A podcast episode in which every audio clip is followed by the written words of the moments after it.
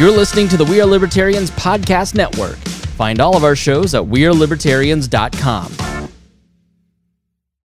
This episode is brought to you by Shopify.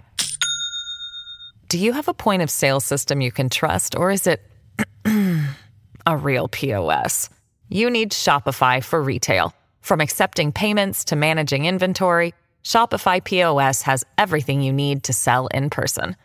Go to shopify.com slash system, all lowercase, to take your retail business to the next level today. That's shopify.com slash system.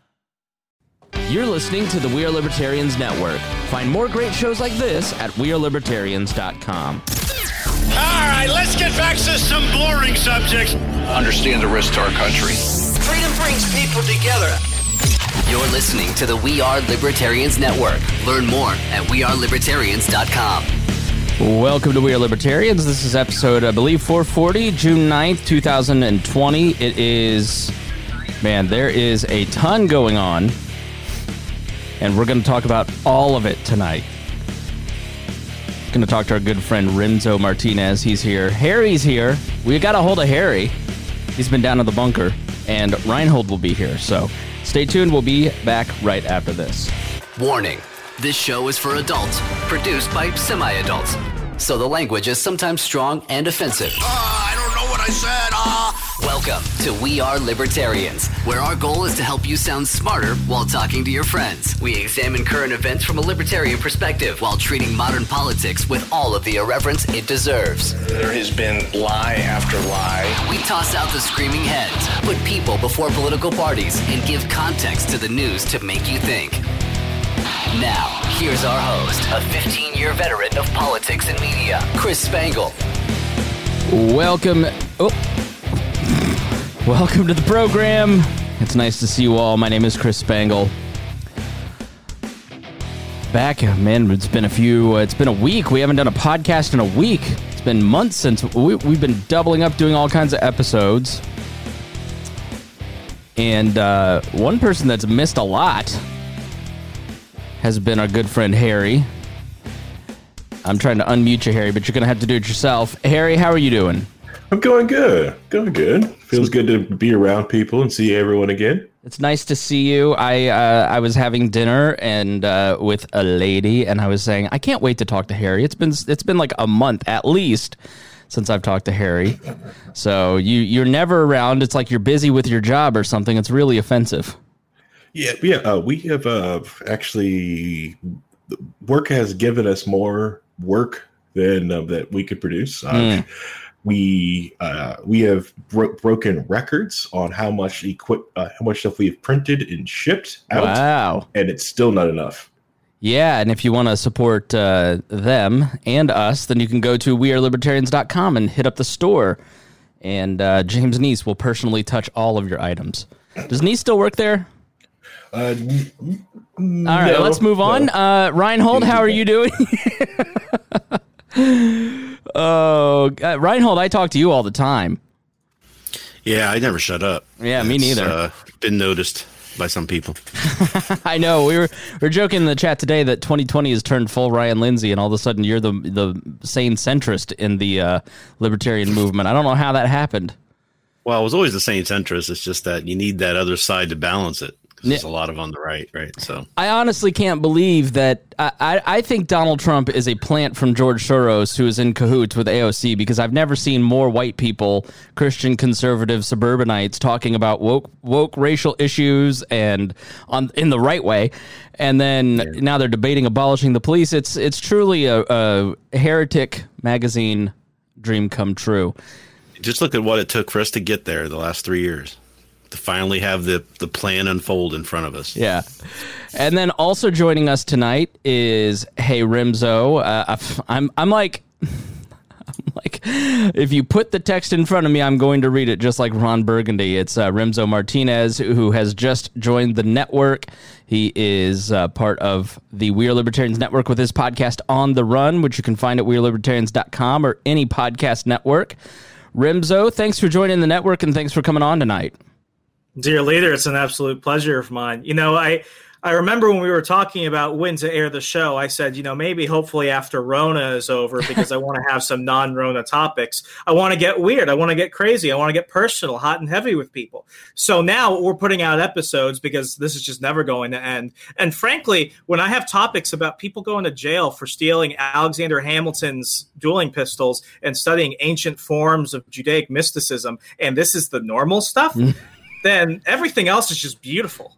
I know it, our current event show has turned into uh, some sort of bizarre. Uh, yeah, I, I, love the show. I, I listened to the Alexander uh, Hamilton episode, and it was a wild story. It was I, I did not expect it, and you're having this conversation with this like very erudite, educated man about all kinds of policy topics in New Jersey, and then all of a sudden, yeah, I got drunk on Four Loco, and th- and I went, what? And then it, yeah, and I was wearing a colonial costume. I was like, this is it was a great story. People definitely have to go check it out. I've always been a fan of the Twilight Zone, but I never thought we'd all be living in an episode of the Black Mirror, and this is what it feels like. It's Yeah. it's so strange when that of all things is what's normal in people's lives. They're like, huh, this story doesn't sound like it's out of the realm of possibility. Yeah, so 439 uh, was my magnum opus. Uh, basically, I got pissed off after watching Donald Trump's thing, opened up all the things that I'd shared on Facebook for the past week and, and did an episode on it. And I thank you so much, uh, those of you who. Uh, who hit me up and said that it was a good episode. I'm proud of it, and I am never proud of any episode I ever do. I'm hypercritical of myself. So please share that with friends. Uh, really, it, it seemed to uh, hit people in the right way. So please hit hit uh, share on that. Uh, so I've said a lot about it. I, I will say, just kind of catching up on the week because there's just I, I don't even know where we start. We start with the coronavirus? Do we start with pandemics and or or do we start with the race riots and the racial relations and the ever expanding conversation about rights? You know, or do you talk about Donald Trump just being a complete insane person?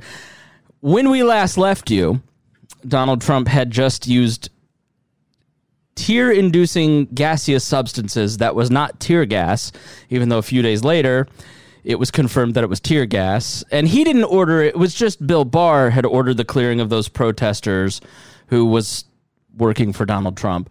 Uh, and he basically, the story has come out now is Donald Trump, uh, his base was dropping, his numbers are in the toilet and evangelicals are starting to erode. And so he felt he needed to do something to shore up evangelicals. And so he used gaseous substances that cause tears on peaceful protests, beat them with the batons, including journalists. You watch one journalist from Australia in a video just get beaten as they're trying to clear the park. There's thousands of people who saw exactly what everybody said happened. It's not fake news, even though the Trump campaign said that night never happened. It totally happened. There's hundreds of people on Twitter that confirm exactly what happened. Uses it to clear people out. It's a clear abuse of power. Uses violence in a very personal way to walk to a church, to hold a Bible upside down in front of a church he, I don't believe, has visited, didn't even pretend to pray. And then when somebody goes, Is that your Bible, sir? It's a Bible. Direct quote. Also, he could make a video because the night before he had gone down to inspect a bunker, even though the Secret Service had put him into the bunker because they were worried about protesters uh, uh, overriding the gates. Apparently, I don't know what that was, but he was in the bunker. But he wasn't in the bunker because he was afraid. He wants you to know he was just inspecting it. And uh, so he had to go out and bravely face the protesters by gassing them out of his way so he could film a campaign commercial using the sacred text and sacred spaces of my faith so he could try to manipulate me into voting for him. And that really was like the best thing that happened this week. Uh, so, Oh, you haven't heard about the cannibals. yeah, right, right. The cannibals. So, uh, Let me check my bingo card. I I think here's where I'll start the discussion, you know, and then we'll kind of go around because we haven't talked to Harry since the George Floyd killing. I'd love to hear both Rimzo and, and Harry's perspective on it, and uh, and Reinhold too. Although, who wants to hear from another old white man? But, uh, you know, this was the week these last couple weeks, and I've noticed a shift in things. And you can never say it's over because coronavirus was like literally 95, 100 days ago when it began, and we've got 145 days till the election. Uh, so you can never make the mistake that this is going to turn the election. But uh, I personally went from somebody that somewhat agnostic to Trump. You know, if you listen to our impeachment episodes, I'm I'm arguing with Reinhold saying just give it a break. Like you guys with your Trump derangement syndrome. Uh, I, I have to make a public apology to Reinhold now. Everything he said about the guy for four years has been completely right. Like his authoritarian tendencies came out in full display. Uh, in just not just that incident, but the call with the governors right the day before, where you have to dominate them. I mean, the politics of domination. Domination is a is a term in political science. Think colonialization it's when a state has complete control over the people of a geographical area, not just another country, and can do with them whatever they want. I mean, think African slavery, think 17th century colonialism. That is what domination means in political science terms. Now, I'm not going to pretend that he's read enough political science books to understand that term, but when you're talking about dominating people so they get the message that you're the power and they're not, I think this was the week where the mask slipped off. You know, allegedly, he said in a meeting that he wanted 10,000 troops uh, after the Cotton uh, New York Times article, which we could cover that too. Um, and Esper pushed back, Barr pushed back and said, you can't do that. Barr, of course, later said that was not true, but he's racking up Dick Cheney lied numbers right now. Uh, so I, I, think this was the week for me where it kind of went from agnosticism and yeah, the judges are great and there's been the regulations are th- you know and it's good because it kind of shows Americans how politics works and give the guy a chance to fuck this guy I'm not going to vote for Biden, but I hope the rest of you do. like, you know, and I'm sure I will change my mind at some point. But I mean, it was like, what? I mean, it really, you just start to see Donald Trump go, uh, yeah, I, I, don't know if Kenneth is talking about me, but Kenneth says, thank you. Next person, please. uh, yeah, it really was stunning. So, first, let me start with Reinhold and say, this is your moment to gloat because all of those of uh, those of us who didn't listen went this week. yeah, that authoritarian thing may be true. Just a little bit. And remember, it's been I think it was last week was four months since the uh, impeachment hearings ended. Four, just four months, right? It's, it's not been a year and a half. Was that years. January? I can't remember January. Yeah, and then it's uh it's a little crazy. And then what's also interesting is watching the complete implosion that's happening with with Donald Trump. He's not stopping. He's not grabbing a hold and catching a free, you know, stopping the free fall. He's diving in and doubling down on it. I mean, today was um, one of his worst. I mean, it's it registers in one of his worst moments, but it, we won't remember it tomorrow. Where yeah. he, the guy in Buffalo who was walking up there, you know, the conservative press has their own narrative because we know what they're up to right now. And but the guy in Buffalo, who's seventy-something year old man, was carrying a police helmet. Police push him down. He falls backwards. Head starts bleeding out. the The police said he tripped and fell. And then in uh, the Buffalo Police Department, basically the story was they abandoned. They said you're all on your own and that the police resigned 54 of them from a special team and said if our police unions and our politicians are not going to support us we're not going to go out and control these riots. But it got reported initially as they all quit the force to support the two guys that beat this guy up basically. Uh, and so donald trump releases his name today and calls him an antifa member. And he's forever changed that guy's life because he will now have reactionaries trying to kill him and blowing up. I mean, that will follow him forever. And so who knows if he's Antifa or not. But even if it's 100% true, everything he said in the tweet, is, is it right for the head of the United States government to target a private citizen for their political beliefs and open them up to death threats and the level of harassment that we all know this guy's going to get. You know, that's just a blip in all this. You know, that's just one day. So he's really out Yeah, of control. forget-. Well, forget about it. Uh, the next two days or so when he gives his uh, nice race speech written by Stephen Miller. and he's going to save it with a race speech written by Stephen Miller. Now, Remzo, you're of a different persuasion than than Reinhold and I, which we'll, we're going to talk about tonight. What's your opinion of Stephen Miller? I'd love to l- love to hear what you think because you follow the news pretty closely, so I'm sure you, you know what what's going on there.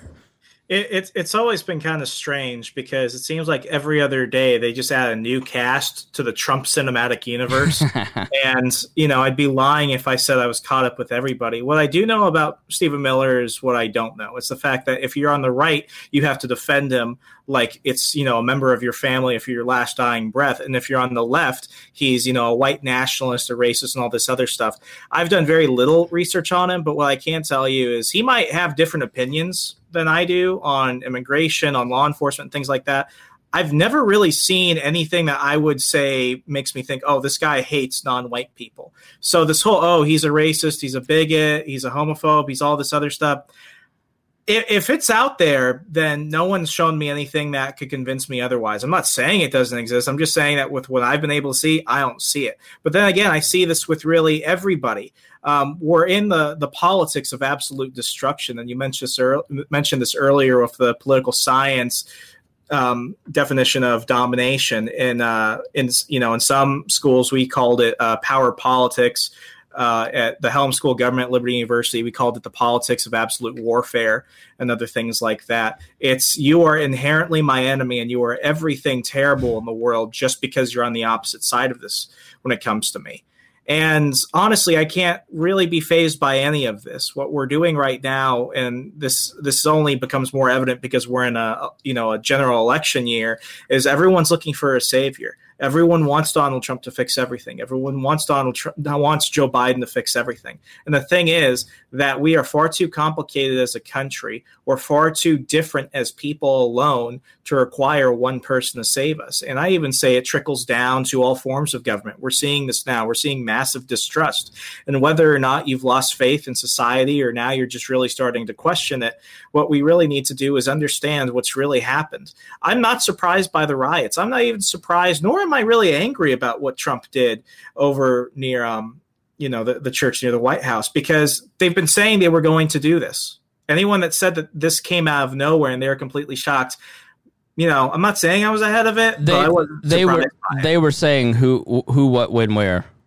Yeah, I mean, it was it was always going to happen. And when Maxine Waters was screaming at that rally around the midterm elections, and she was like, "Hassle them at gas stations, hassle them at restaurants, march in the streets and everything, follow them at home, go to their homes," I took her very seriously.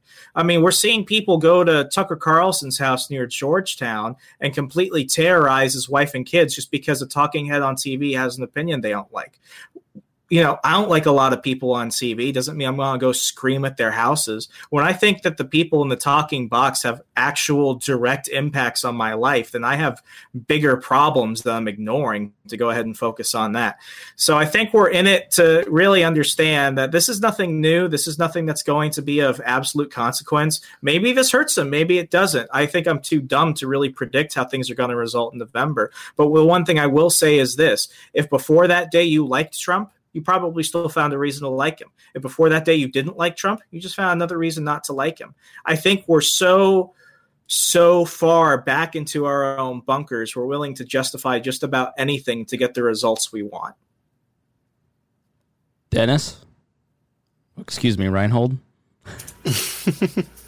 Uh, I would take a, a exception to a little bit of that because I have no problem with t- seeing certain people in the uh, Trump White House and not hating them, right, or not identifying them as racist or or anything like that. Stephen Miller was outed uh, by having a membership and participating in a neo-Nazi white supremacist uh, group uh, online forum, and he I had, he was I had not no clue about that. yeah, Sure. he he is Yeah. not idle there either. He wrote things, right? So he uh, they've been calling for him to be removed from the administration for uh, a year almost.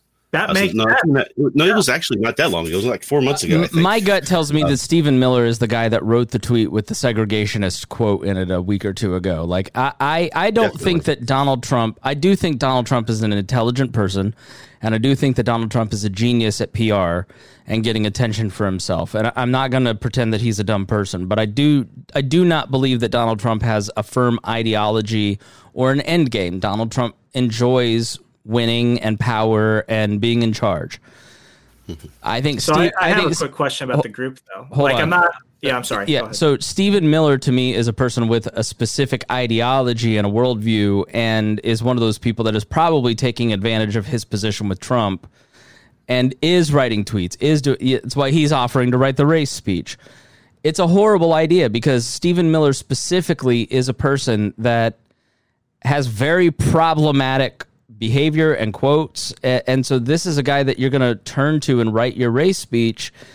All you're going to do is inflame, which is exactly what Stephen Miller and Donald Trump want. They don't want division. And that's why the Mattis statement, John, you know, Mad Dog Mattis comes out, the former Secretary of Defense, the general, and says, This is the first president in my lifetime that doesn't unite the American people. And the important caveat that he added, doesn't even try to unite the because I don't think any of us would look at you know the last three presidents specifically and say these are uniting figures. They had their moments but they did engage in that kind of partisan bickering politics and of division. Whereas Donald Trump feeds off it. Donald Trump doesn't have the ability to give a uniting speech because it's so fundamentally in his DNA which is why he was elected. His voters his base want liberal tears. They don't they're not looking for reconciliation. They're looking for division. They're looking for that toxic poison because they buy his bullshit about being victims. And I think that that Stephen Miller is probably a he's one of the last men standing in this White House who has kept his position consistently and I think Trump relies on him maybe more than any of us realize at this point because he's one of the presidents have a tendency once they've they feel kind of isolated and and fenced in to turn to the original group of people. That's why Lewandowski's still on these phone calls. Nick Ayers, they're all kind of still in there. So, uh, yeah, I mean, you had a question, Rimzo, about the Stephen Miller stuff, and then Reinhold. We'll we'll we'll, st- we'll start with Stephen Miller, and then we'll kind of move towards the politics of division and unity that you kind of opened up, Remzo. Yeah, Reinhold, I, I trust your opinion more than I trust, like, you know, CNN and a bunch of other places. So my, my question isn't coming from, you know, trying to be a gotcha thing. I'm, I am just genuinely curious.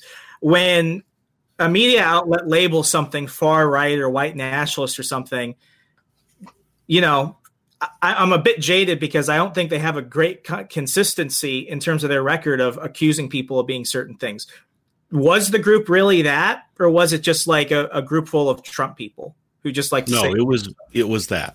okay then that completely changes i didn't know about that Yeah.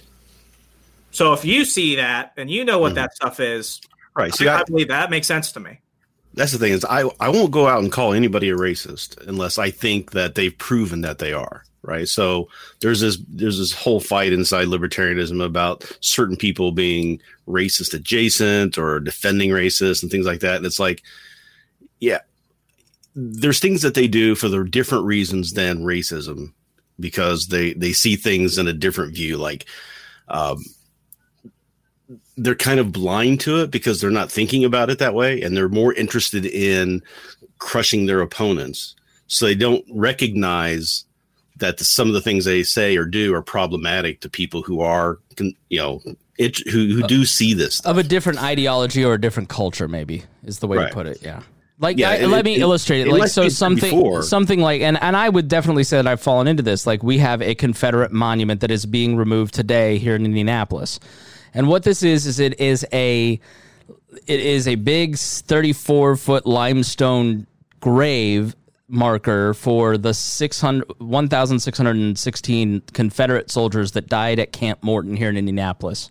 And it's got all of their names on it and it was it was created in like a 1912 to put over the bodies in uh, Green Lawn Cemetery. And then when Greenlawn Cemetery had to shut down because of railroads and they moved the bodies to Crown Hill, which is the big cemetery in Indy, they couldn't fit the monument over that space. They created another separate one that just kind of said here's the here's the bodies. It's a little more mundane. And so the Southern Club of Indianapolis took possession of that monument and put it at the gate of the largest park at the time, Garfield Park, down on the south side.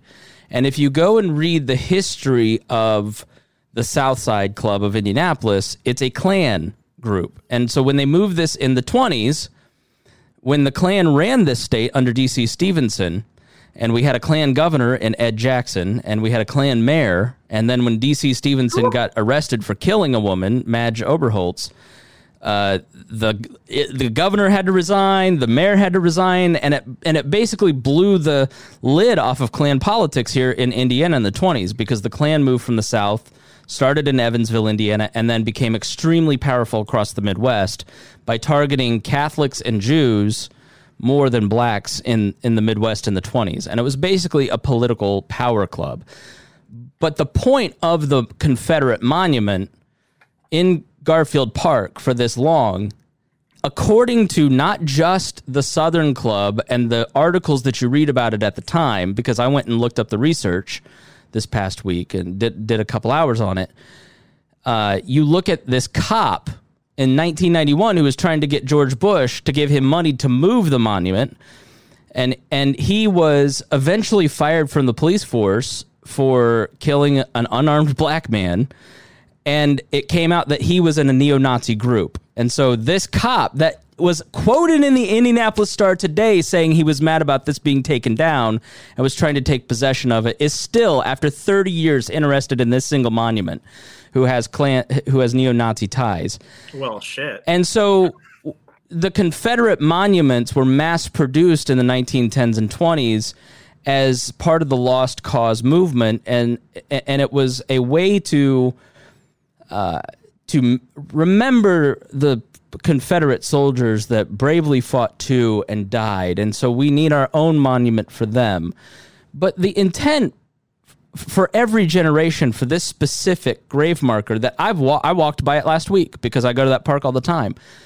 Is, and you go, we're a Union state. Why is there a giant Confederate statue here? It makes no sense the point is white supremacy. The point has, for every generation of supporters of this monument, meant to remind people who are not white Anglo Saxon Protestants that you're less than, that you are. But if you were a conservative that voted for Bush and you're and you're just out there, you, you don't know the history of that monument. You don't know the intent of that monument. You just want to protect our history. You go, well, why wouldn't you want that there so people remember that there was a, a Camp Morton? That's not in and of itself a, a, a racist thought, right? Like, I want to protect history and I don't know where where am I going to have to give? Where am I going to have to budge on my heritage, right? Where am I going to have to budge on my history? We're going to start tearing down Washington monuments, right? but because you're trying to stop the advance of cultural Marxism.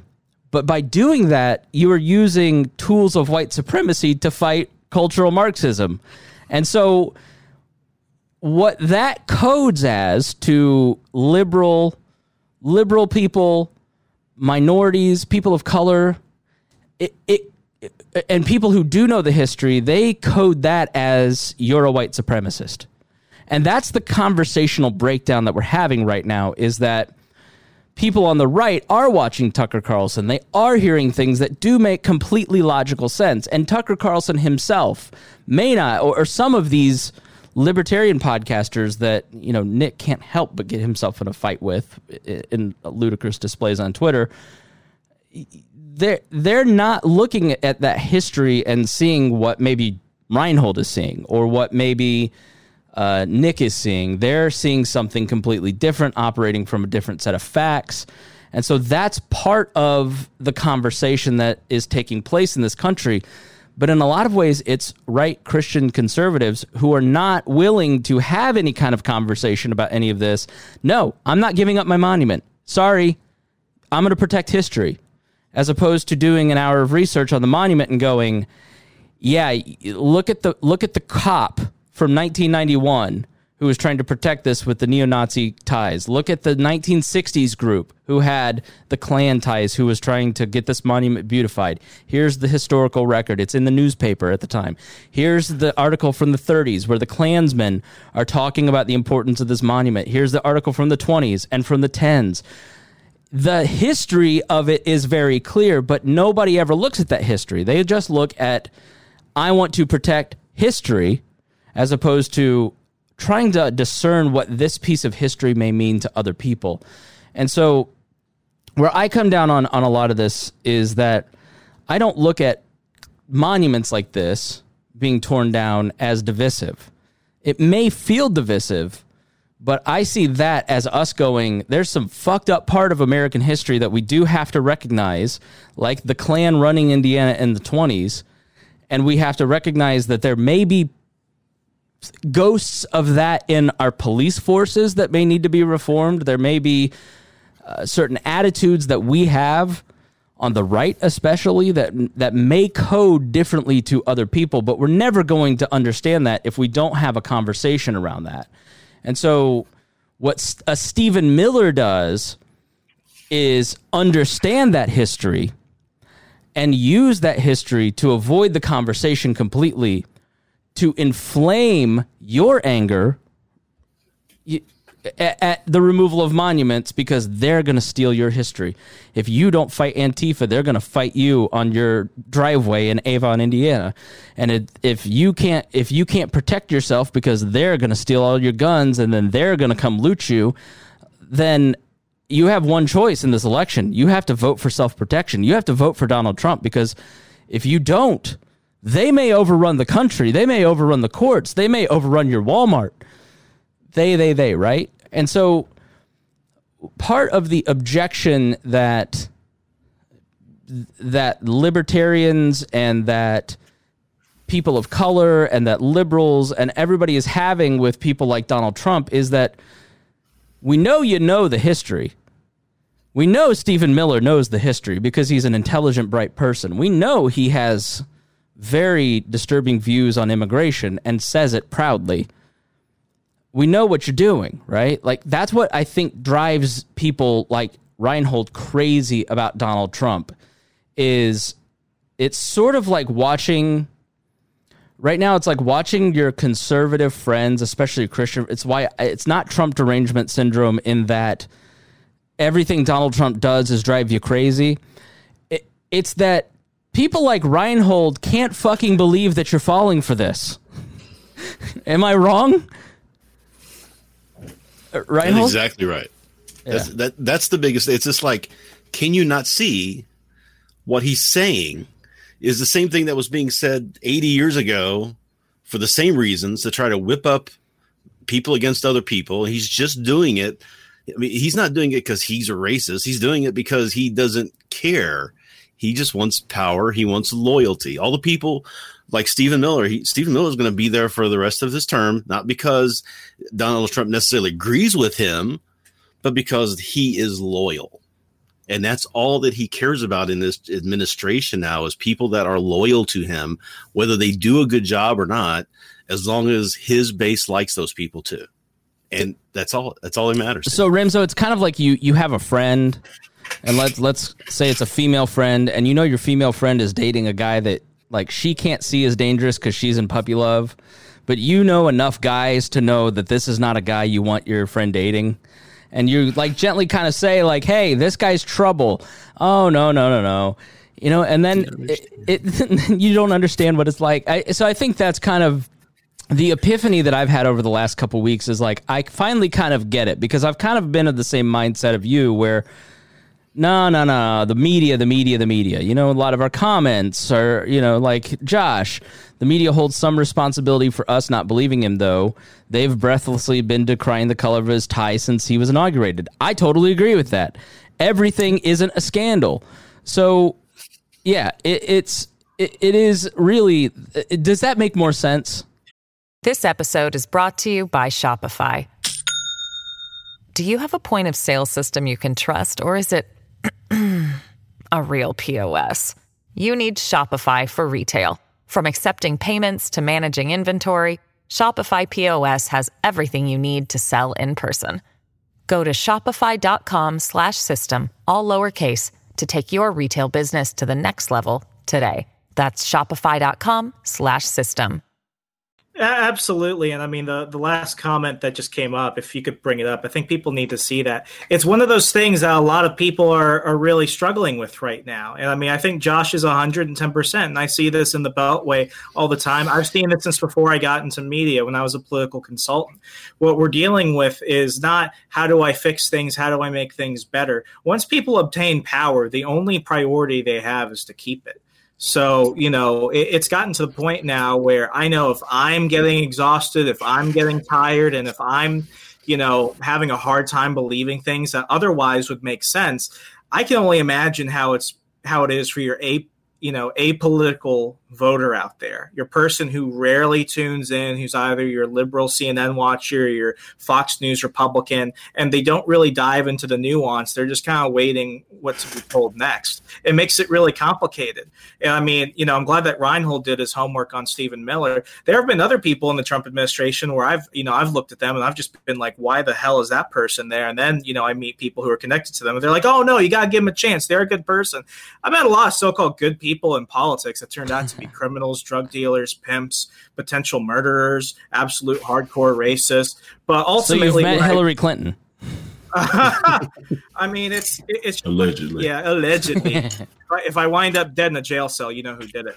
But it's at the point now where it's like what I began to realize was the only reason why they defend those people is that they all have something to protect.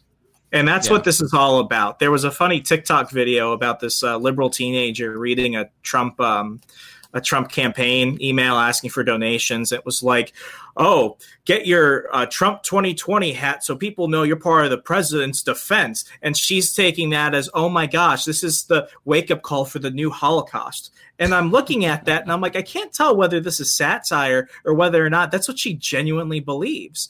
But this is where we've come. I, I you know, I stopped I stopped being mad at politicians probably like four, five, six months ago. I had this epiphany. Somebody keeps having to give them permission to go back. We had like Strom Thurmond from uh, South Carolina, I think. The dude was there until he was like deaf, mute, and invalid. And it's like, who kept sending him back there? Why is Nancy Pelosi going back? Why does you know Mitch McConnell keep going back? Who keeps sending all these people back? And then I had to realize not not any amount of special interest group money or pop culture topics or whatever is going to ever be as forceful as voters on election day. Yeah. Yep, I've always said that is that we have the government that we want.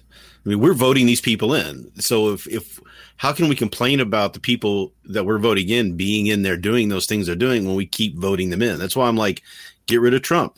If whoever gets in there next, if it's Biden or Jorgensen or whoever, um, if they're not doing what you want them to do, get rid of them and put someone else in next. Don't keep sending these people back. Try other people, try different things, try affecting the changes you want to see yourselves, and don't worry about government doing it for you or politicians doing it for you because they're always going to let you down and they're always going to do it wrong. Do it yourself. Go out and start organizations. Take care of those things you care about so you don't have to worry about it anymore. It Take the power away from them. And Rimzo yeah, referenced it, and I'll go to you in just a second, Harry, because you've been eerily quiet. But it, Rimzo referenced it. It's Hayek's knowledge problem. There is not one person who can understand the full knowledge, or even a small group of people that can understand the full knowledge of a society. The market is the only way to distribute knowledge effectively and build peaceful cooperation. Because once you start central planning then that one person essentially starts failing. It's it's what we talked about with the CDC you centralize the failure or success in the CDC and they fail then you have hundreds of thousands of people die instead of tens of thousands of people die. And so it goes back to Hayek's knowledge problem. So Harry get in in here. I'm sure you have a ton of thoughts.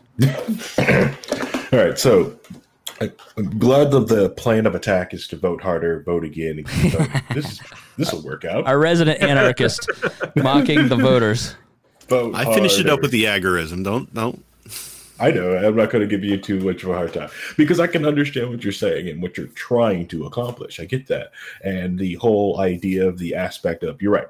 once one person tries to essentially plan different things, things start falling apart. It's the reason why a lot of people hate these phased back um, of trying to restart the economy after shutting everything down for the Rona, because one person has no idea how many moving parts that are going th- going through the economy right now. Right. Our factory stayed open because we just said, screw it. We're just going to keep going until someone actually tells us to stop.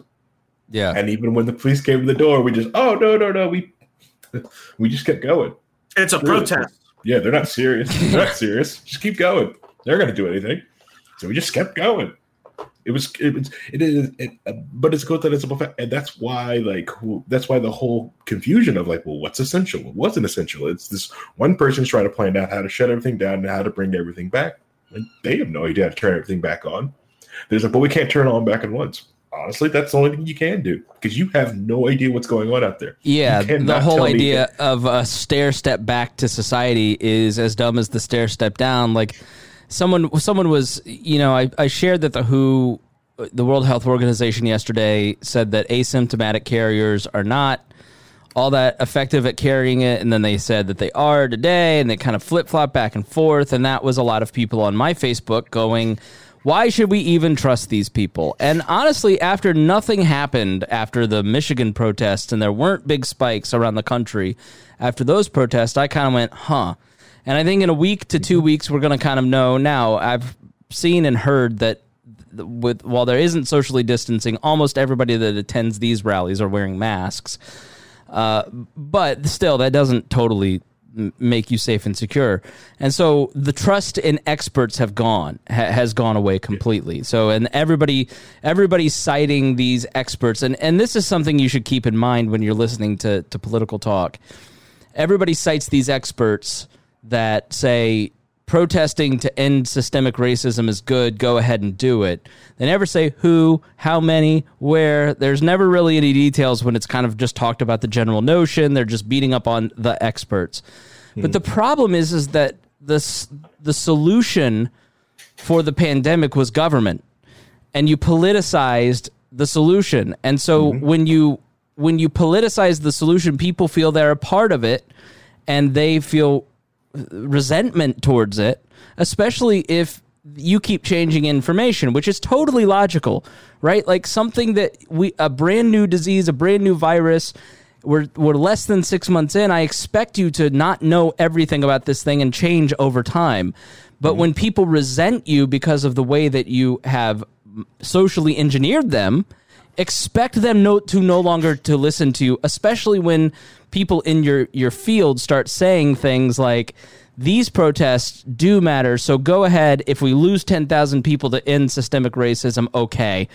That that's where it starts to instead of the the private market informing people letting people be adults make their own decisions start to understand the risks. Then, as information changes, they have less resentment towards the people giving them information because they're not being socially engineered. They're being given information that they can then act on and make rational decisions, Harry. Yeah, it, it is. You are right. Uh, here in a few days, we're really going to find out if a lot of the the social distancing thing, all the stuff like, and everything we're finding out, we're gonna we're gonna we're gonna we're gonna figure this out. Yeah. in about like what is it like three four days. Um, the other thing with it is, it's not only do they are they politicizing the the cure, they're also politicizing your reaction.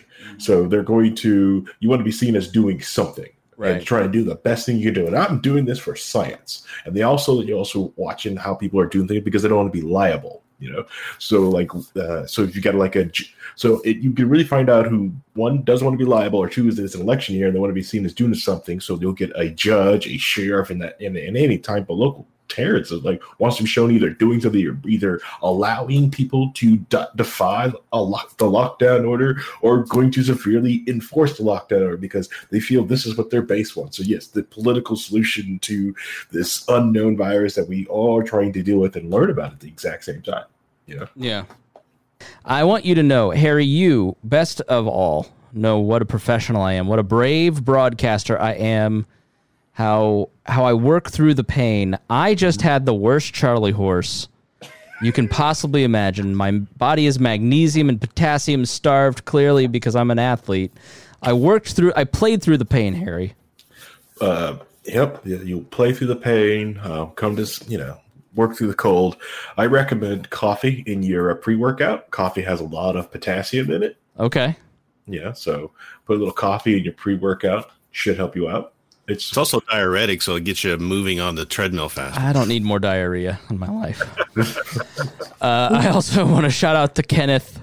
Chris, you have three smart, articulate folks with you. Can you we hear from them more, please? Kenneth, it's my show. My show. Uh, I want to take this moment They to get thank their own show. thank our patrons and uh, Speaking of which, yes, sir. Rim, Rimzo is a patron. Reinhold is a hundred dollar a month patron. Harry is here.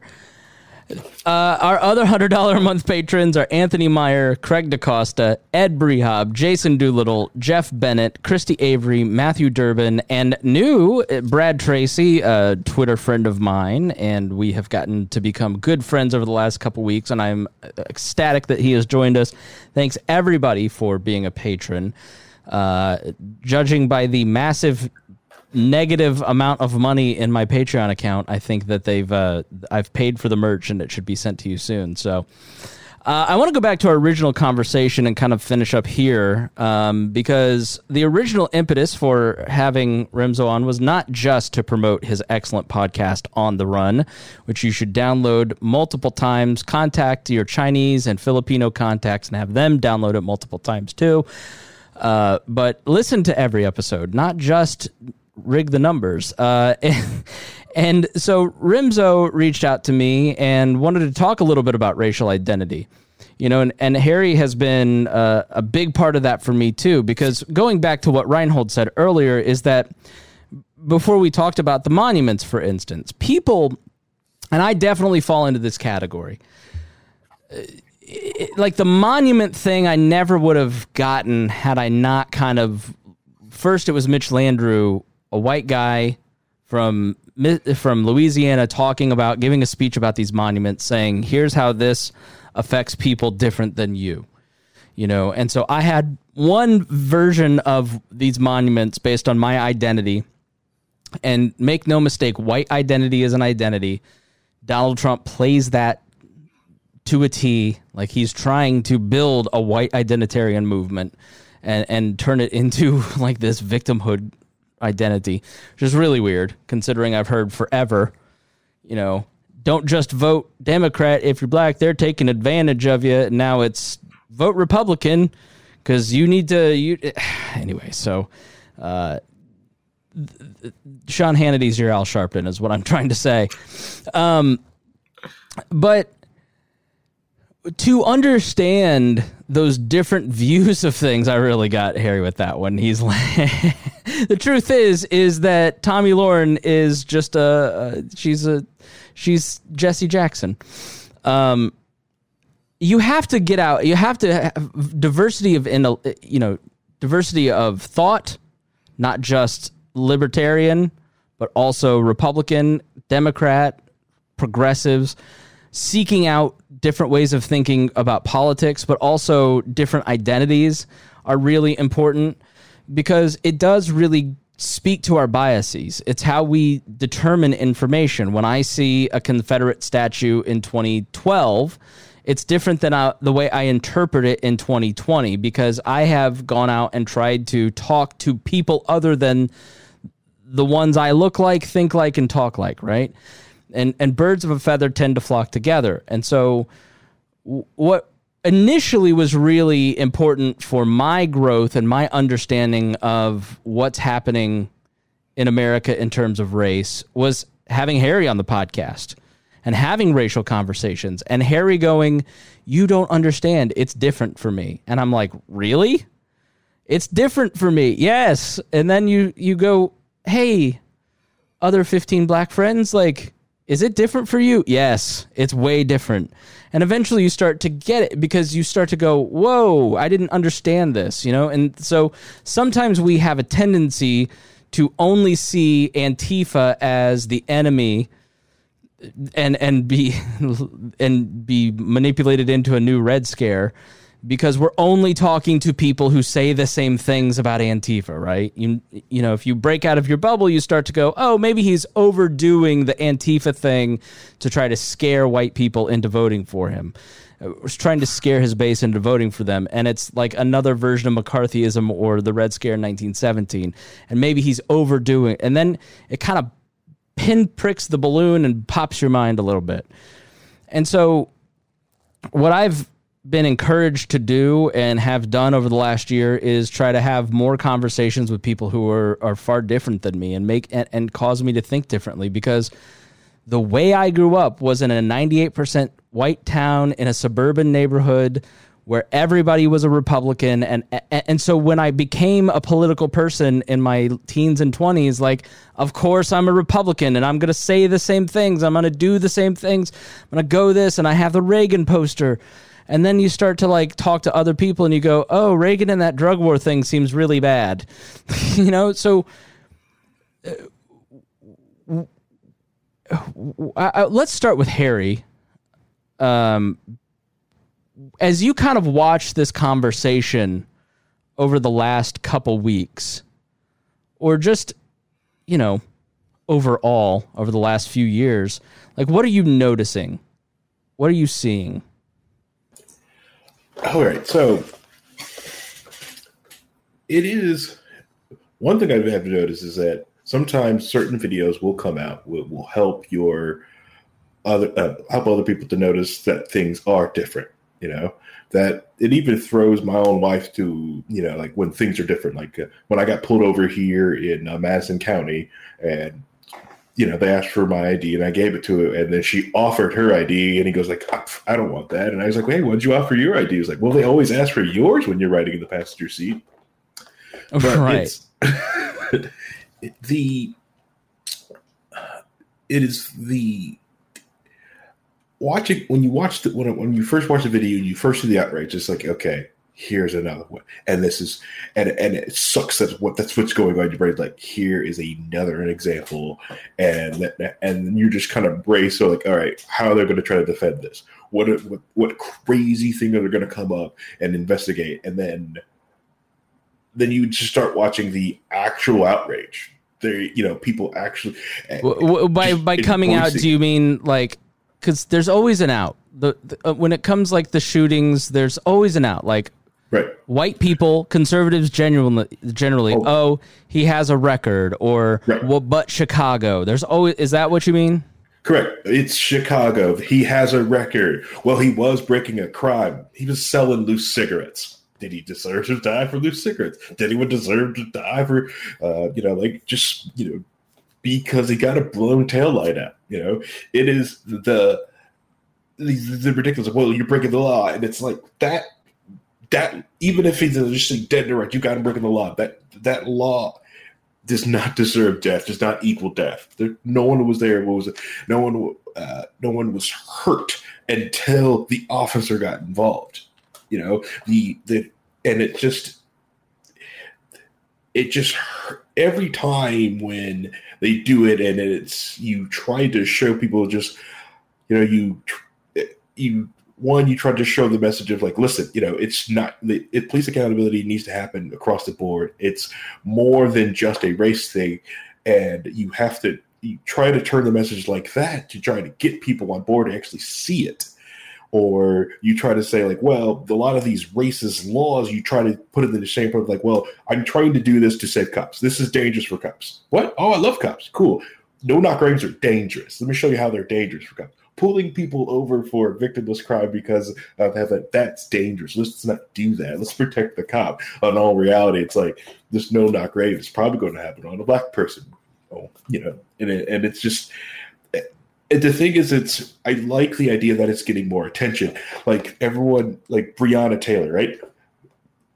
Everyone is shocked at that one, and I'm like, dude, I've got like ten more articles of that one. I've got one where in Detroit, a cop threw a flashbang through a uh, through a window of a wrong house. The flashbang lit up, lit a, a freaking crib on fire, and burnt a kid to death while they pushed the grandma down. on the floor and arrested her as this kid was just getting burnt alive. It it is just just it, it is nice to watch people just finally pay attention and actually take the message and actually try to run with it. I despise the I still despise the looting I, and the riots. Violence and theft is wrong.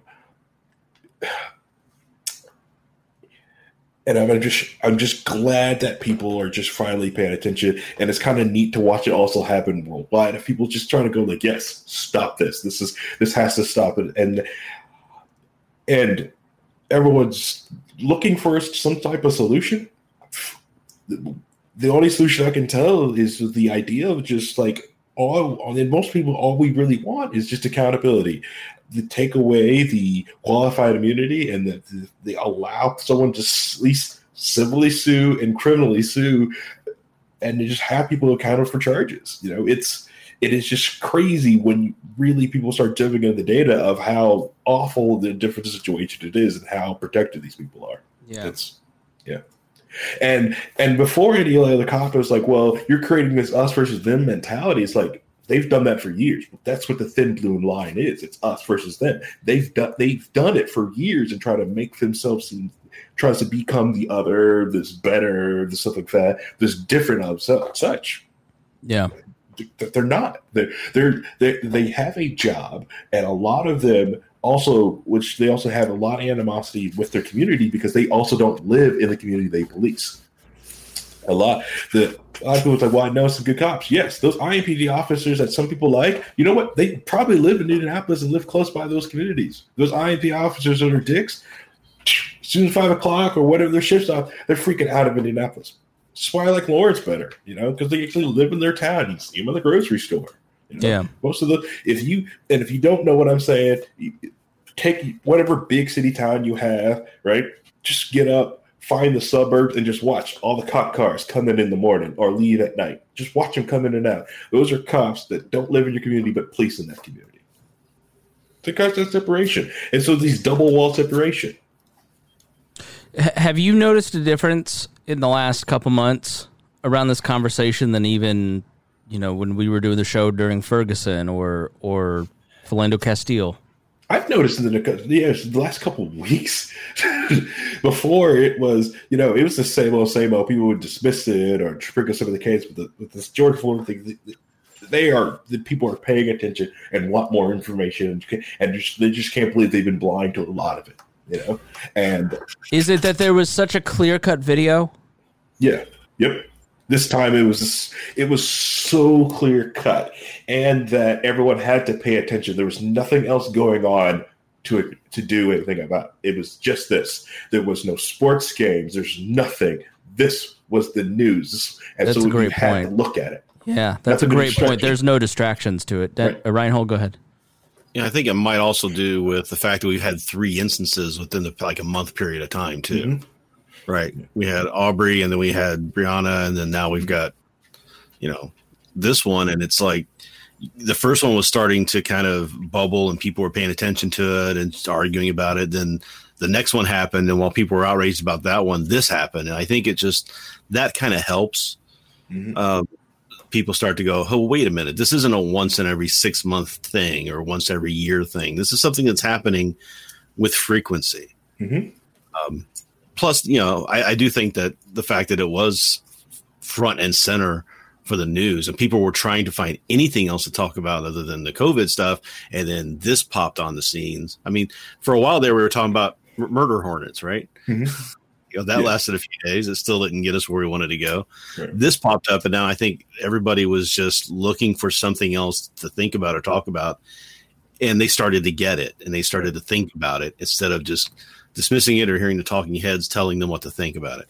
Yeah. yeah go ahead. I think we were like watching the video and you just kept one, you, you, always just kept waiting for cops also do the other tactic of where they try to stop the filming, right? Put a squad mm-hmm. car between the camera and the person filming, tell them to back up, go after the camera footage. You know, the, a 17 year old, a 17 year old girl that took that footage and kept it rolling for nine minutes in yeah. front of cops that were killing him. Yeah. I mean, the, the courage by her, yeah, the courage by that that girl is amazing. Mm-hmm. Um, and, and then to have the uh, one of the policeman's attorneys ask, well, why didn't somebody, you know, if we were supposed to help stop this, why didn't anybody else do that? Why didn't the civilians come over and stop him from killing this guy? And I'm, I Yeah, think I- everybody's like, I, I uh, you would have killed them, right. Yes. and if any of those officers, two of those officers were being trained by Chauvin. So they were on a training run with this guy, and he was responsible for training them. It's apparently been a huge issue. Um, and I think people are listening at a rate that is totally different. Like I, even myself, like I, I went to uh, Amazon last night and was looking at the, you know, they have the anti-racism books and, and, like the suggestions. Half of them are sold out. How to be ant, how to be anti-racist, white fragility. Th- That is white people buying those books. I guarantee it. And and mm-hmm. if you don't listen to the pat down, please do because we talk about this in this week's episode. And Dion made the point. He he goes, people ask me all the time, how do I fix it? I don't know. If I could fix it, I would fix it. But when there is no accountability for police and they keep doing the same thing that they've been doing for literally the entire history of this country and it never gets solved, it never gets fixed, and the government won't hold them accountable, it's up to the people to hold them accountable. And that's the majority that has to do that. And you aren't doing your jobs, white America. You're the ones that have to fix it. You're the ones who have to step up and start listening. Reading a book like White Fragility, which I bought, I know it's going to be uncomfortable, right? Like, and I know that there have been times on this on this podcast and on the Pat Down podcast where I don't want to seem racist. I don't, and I don't want to be a white liberal wearing, you, you know, a Ghana scarf or whatever. Nancy Pelosi, you know, I don't. I, I'm not. I'm not trying to be insulting, and I'm not trying to offend anybody. I'm trying to be empathetic, but I haven't known where to start, and I don't think most white people they don't have an idea of where to start, and they haven't really been motivated to do it. And so now they go, no, this is the last generation. We're not doing this again. I watched LA 92 and I'm seeing the Rodney King footage and those people saying the same things that the protesters now are saying. My parents could have done something about it, but they kept voting the same way. You look at the mm-hmm. Watts riots. My grandparents could have done something, but they didn't. They didn't pay attention to it. And I think our, our generation kind of wants to say, uh, this is this is the last generation. Now, Remzo, you reached out to me because you have a very unique perspective. Harry is a black man in America. Reinhold and I are white. You know, you come at it from a totally different perspective. Talk yeah, about I'm a racial experience. platypus. You have a nice bill, sir. Yeah, and I do want to say, like, I didn't know about the Tulsa bombings until my brother and I were watching Watchmen on HBO. Yeah, And that's like in the first episode, and I'm like, "This isn't real," and he's like, "Yeah, it is," and that shocked the living shit out of me. That the I had move to learn bombings. from watching the watch, the Watchmen of all things. yeah. Mm-hmm. The Tulsa was a- race bombings, the MOVE bombings in Philadelphia in the seventies. You look, it, it's it, it's there. If you go, I want you with new eyes or ears to go listen to NWA's "Fuck the Police." W- I owned that CD. I bought that CD in 1997. And I didn't listen to the lyrics. I didn't listen to the words. I just love fuck the police. Oh, because fuck the police. That man was telling me everything that I needed to know, and it never stuck. It never hit it. It took thing- Harry saying something five years ago for me to get it. You know? It's crazy. Think about the Tulsa thing. It was there was a specific coordinated effort to bury that in that uh, news story. Yeah. It was basically just written out of all news and never spoken about by the community ever again. And it wasn't until maybe 10, 15 years ago when people started saying, Hey, what's this deal? And and survivors were actually coming and saying, Hey, yeah, this really did happen. And they started unearthing all of this. But it was a concerted effort. to hide it. Rimzo, can you explain it for people who don't know what we're talking about? Yeah, I mean, I always knew that black people hated Oklahoma. I just didn't know it until I watched The Watchmen. But basically, the Tulsa bombings, I had to have my brother explain this to me after he finished watching the first episode of Watchmen on HBO, which when I was watching it when it was on was a crappy series. Now I'm watching it and I'm like, wow, these people knew what was up. But basically, it was a collaboration between the local uh, Tulsa government and multiple Klan factions to essentially bomb and eradicate the black population of Tulsa. And when I mean bomb, I mean they were dropping stuff from planes. Yeah. Like it's some Pearl Harbors type shit. It was insane. And I, I looked back at some of my textbooks from high school. I couldn't find it. You'd think that would be there. No, you get Harriet Tubman and Fred Frederick Douglass, and you get you don't get the actual history of what black. So Deanna Miss Pat put it to me this way: I, we were talking about genealogy because I said, "Oh yeah, I'm from Germany, and I've traced my line back to 1392 and the cupbearer of Würzburg," and and I, I go, "So what's your lineage?" Not knowing, and they go, "We literally don't know after the past two generations." I go, "What do you mean?" We literally don't know. We literally can't because 400 years ago they were brought here their language was destroyed their culture was destroyed their names were destroyed their family units were destroyed and the identity that their white slave masters wanted them to have was put upon them. New names new history new and so genealogy kind of stops in 1865 you know? And mm-hmm and then you have Jim Crow, and then you have Woodrow Wilson, the most racist president ever, resegregating the army, and then you have the Klan in the 20s. You have what you see in the 60s, which you learn about. And and you go we're not that far removed. Like the the little girl who went to school in 1965 is in her 60s right now. Mm-hmm. Like we're not that far removed from it, you know? And so Harry the reality for black Americans is that there are still ghosts from that. And to pretend that we have solved all of our racial issues, I just think is is stupid when we can't get rid of government. We all see the effectiveness of government, but that still exists, right? right. Yeah. Yeah. These people are still around. Like it's like take Joe Biden. Joe Biden lifelong like politician and he talks about like how he was there serving with people who were you know like segregation and buses. Like look listen listen to this man. He was still in office with these people. Yeah. Doing deal with these people. I, I, in my in my book how to succeed in politics and other forms of devil worship it shocked people when they learned that george wallace died in 1998 yeah. That's the year my younger brother was born. 1998 and it's it's just one of those things. Um, I think Alabama was the last state to basically outlaw um, the the uh, they they got rid of their law, basically saying that people of two different races cannot marry in the state. They got rid of that in like 2000. Like that's 20 years ago. Al- Alabama in 2000, yeah, the interracial to remove from the Constitution the ban on interracial marriage. 40% of Alabamians voted against removing that. Now it was kind yeah. of confused, confusingly worded, but you're gonna. I mean, the margin of error isn't that strong. Like that's forty percent. It's the, the, the whole conversation. Conversation. Uh, I'm I'm lisping. Blah, blah, blah. Sorry, folks.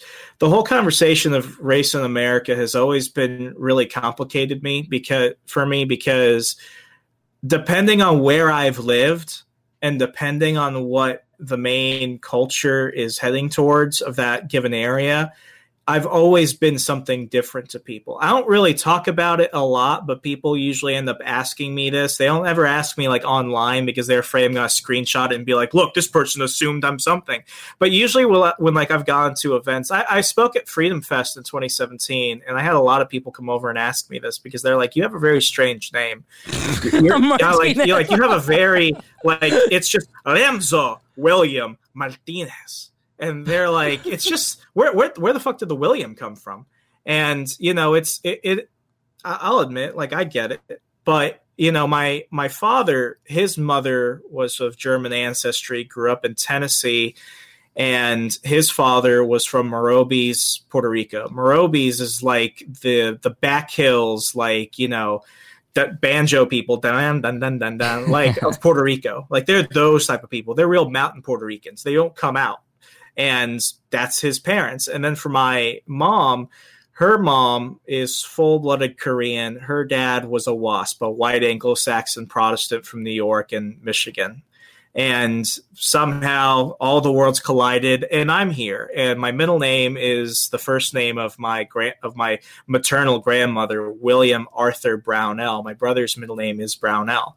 So when you get both of us, it's William Brownell in honor of him but it's also you know growing up we we didn't really see that as anything but normal that's just our family when i go to florida they speak spanish when i'm at home with my mother's mother my my maternal grandmother we're speaking korean And I always knew that it was different.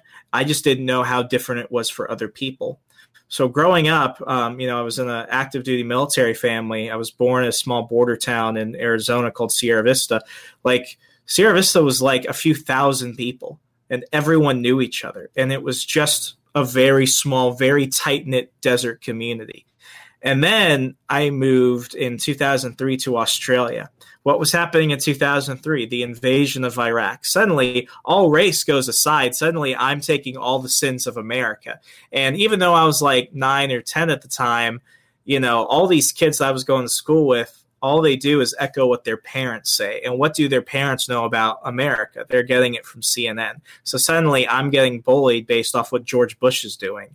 And that really confused me because I didn't really know anything about anything. I was a kid. I didn't even know where Iraq was uh, you know, fun fact: Saddam Hussein was captured on my birthday, and um, you know that it was just really funny. And then I remember coming back to America in 2005, and I was like, you know, I'm looking forward to coming back to the states where things are normal. And my definition was we don't just randomly put the sins of other people on others. And what do I know? I come back and I move to Kansas, and suddenly I'm Mexican and it it just really bugged me because it's like I'm not Mexican, I'm Puerto Rican, I don't even speak Spanish, but according to the people there, I'm Mexican. And then what happens a few years later? I move down to Fort Hood, Texas, and I go to school. Now they are real Mexicans, like like real real Spanish speaking. I just came across the border Mexicans, and I'm white hmm. amongst the students.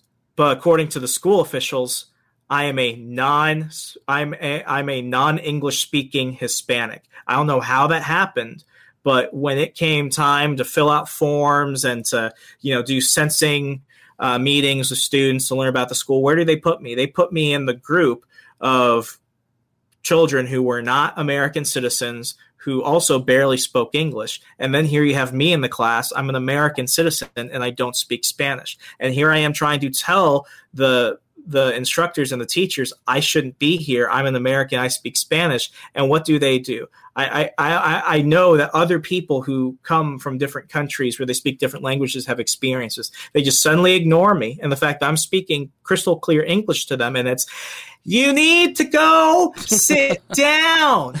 You need to go over there. And they're really enunciating it and they're slow and they're speaking like I'm a five year old. And I'm like, I only know English. That's all I know.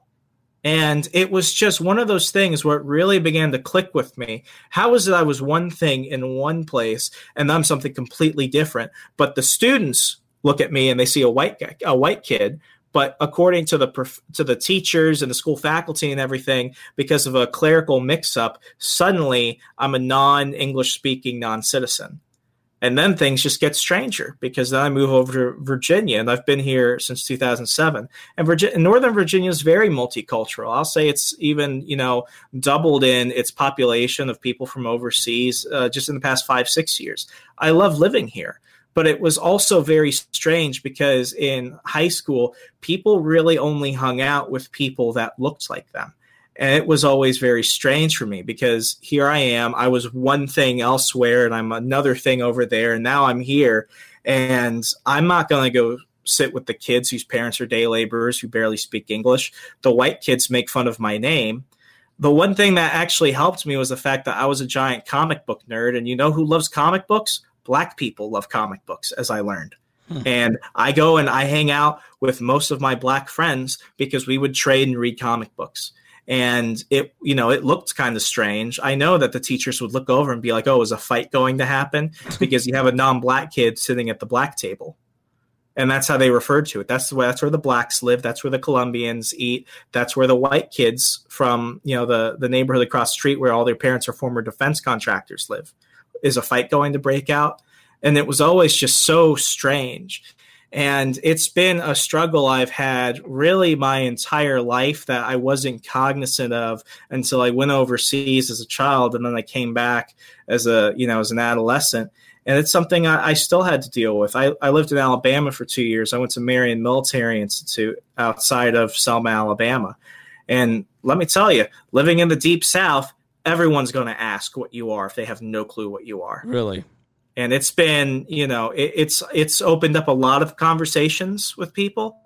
It's closed a lot of conversations with people. I've been at places where i was the minority hire and i lost and then you know i I lost some jobs because oh we we we want somebody with more diversity. Well, what does that mean? Is that culture? Is that race? The thing that always bothered me growing up, especially in high school and college, was when they give you forms where you have to go ahead and um, write down you know what you identify as and i really don't think a lot of americans and i you know i might get a little testy here but white liberals white liberals really can't tell the difference between race ethnicity and cultural identity I think they really struggle with that. Explain, and I say that only that, because please. the term Latino was made up by white liberals in academia. It, because you go that. anywhere else in Latin or South America and Latinos aren't real. Right.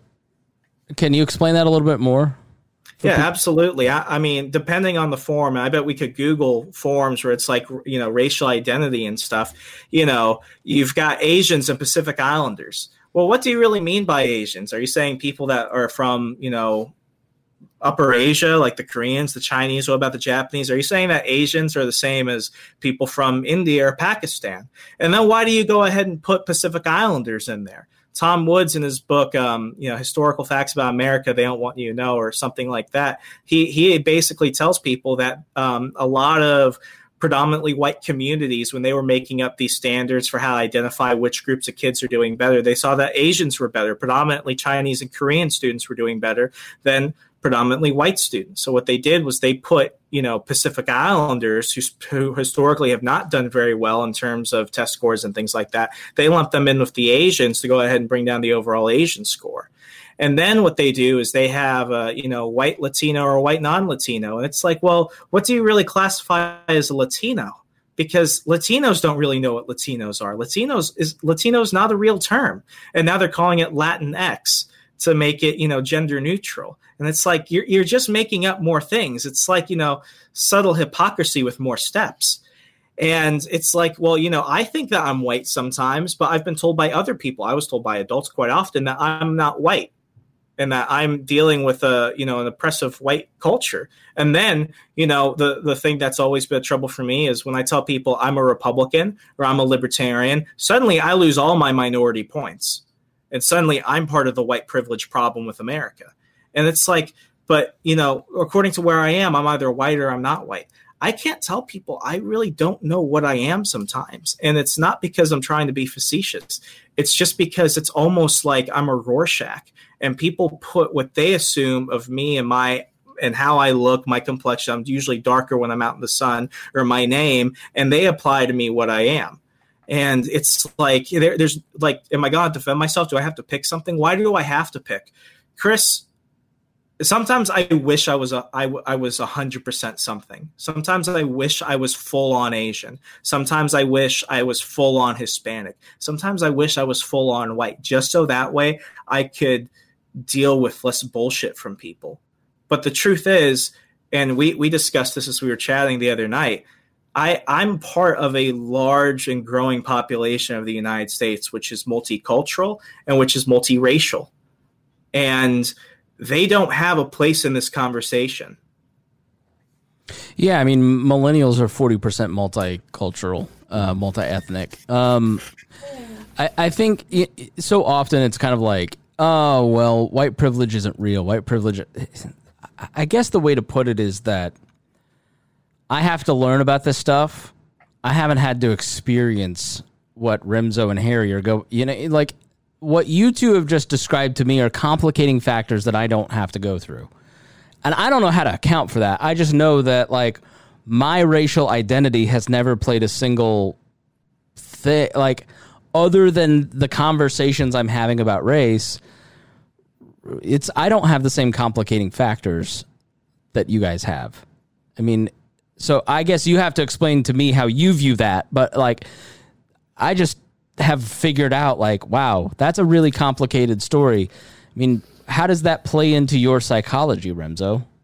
It's it, it's one of those things where whenever I was starting a new chapter in my life, whether I was at work or at school or something else, I always knew that's going to be one of the first things that come to people's minds. When I started dating my girlfriend, and we've been together for five years, um, that was something that did come up with her family because I we started dating and then we I didn't meet her family for another five months and she didn't meet mine until um, you know a few months in um, because my family drove down to Lynchburg for my birthday. She didn't know what my family was like. So next thing you know, she she she sees my parents you know, two very good looking people that have, you know, very light Caucasian complexion. And the complicated thing is my brother also makes things complicated.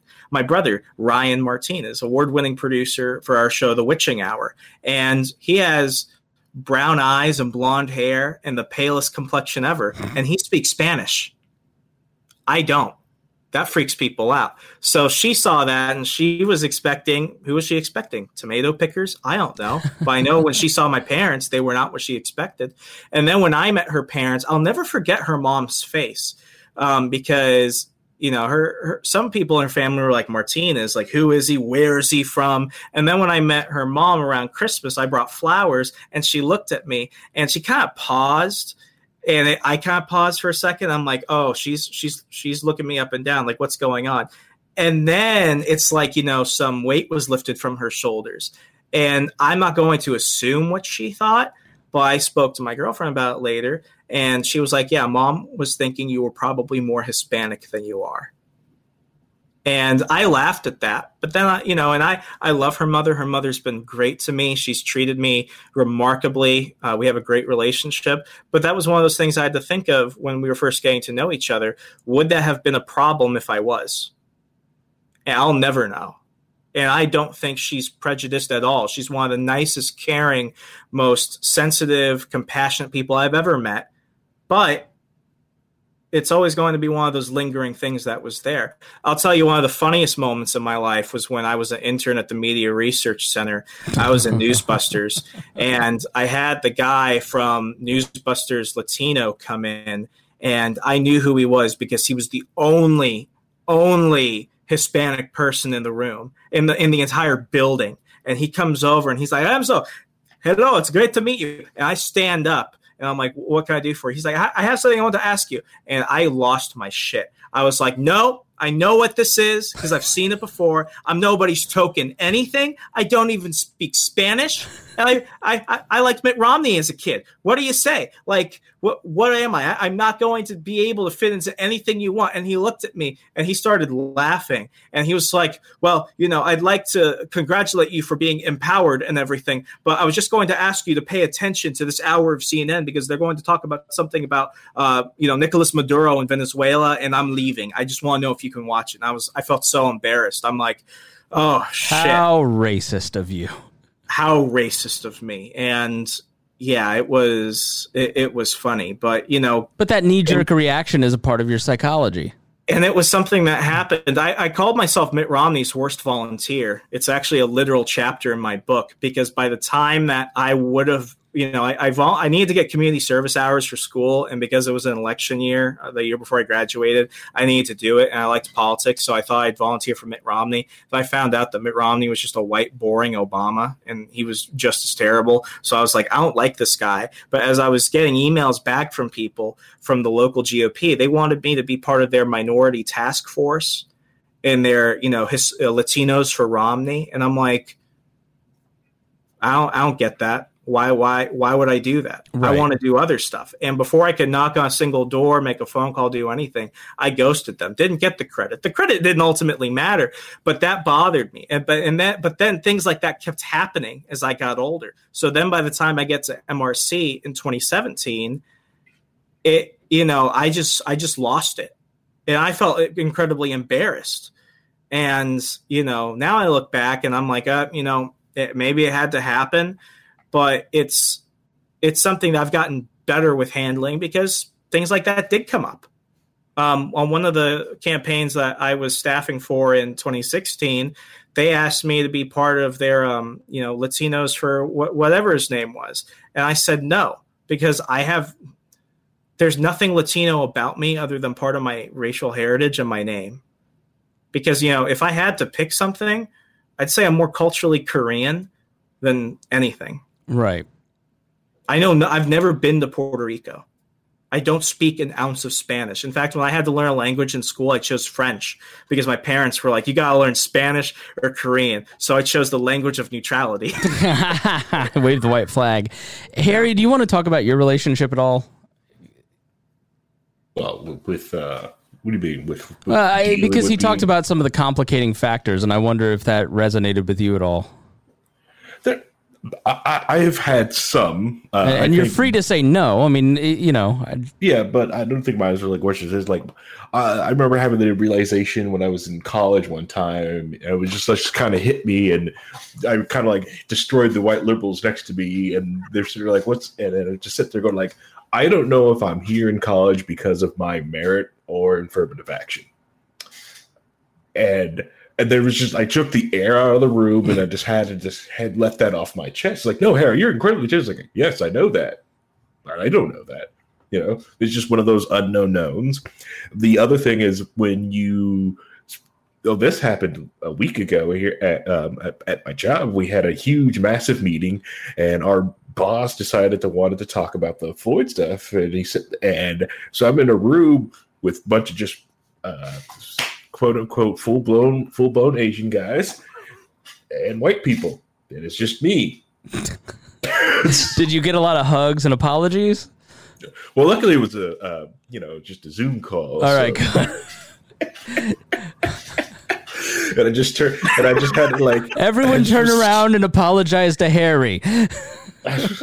you know, and, but the other, but you know, and they're like, and I. And, Luckily, right, I was also in a room with some, some nice joking like people because I turn the mic off, I turn our camera off, and I just turn over them and go, "Should I play the race card and say this, we don't have any black people in director or C level management?" Yeah.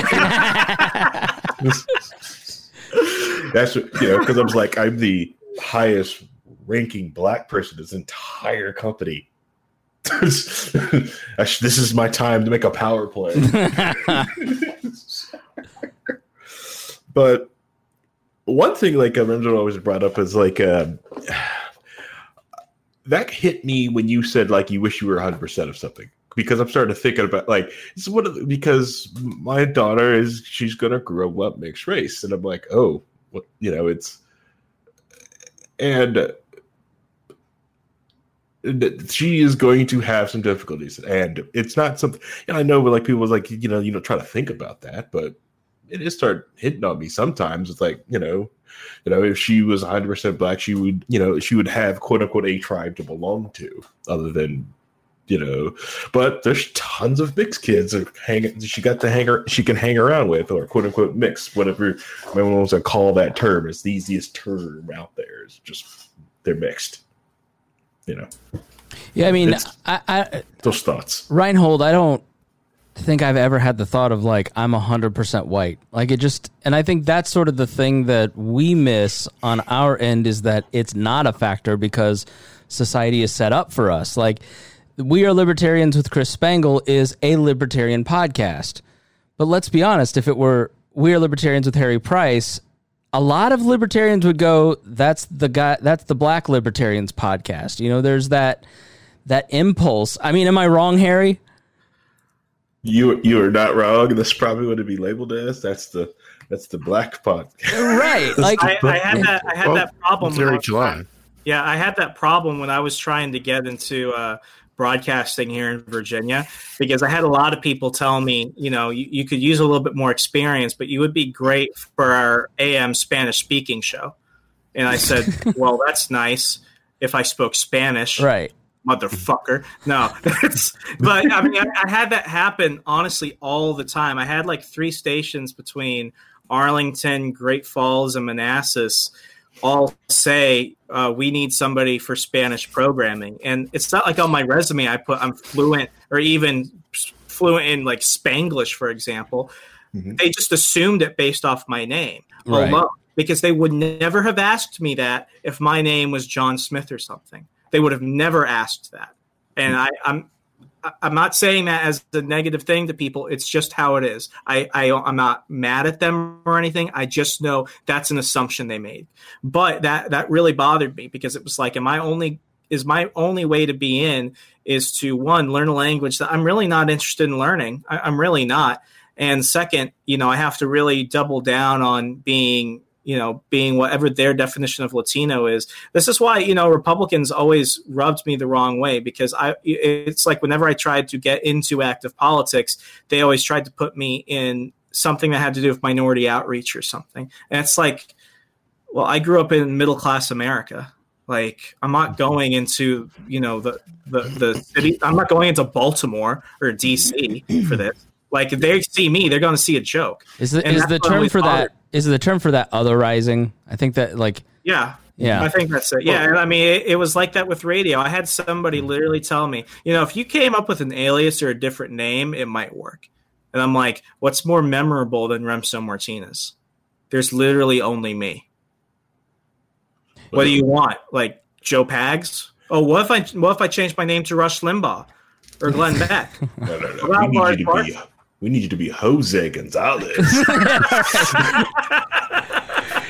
Welcome so, back. Yeah, I, I, I had a friend who was in the Republican Party, and he was black, and this one guy walked, state legislator walked up to him and said, you know, thank you so much for being here. I really hope that more of you come from oh. now on. Now that guy thought that he was making a very positive statement, and my friend, who is incredibly funny and smart, looked at him and goes, "You know what? I will bring that up at Black Club next time."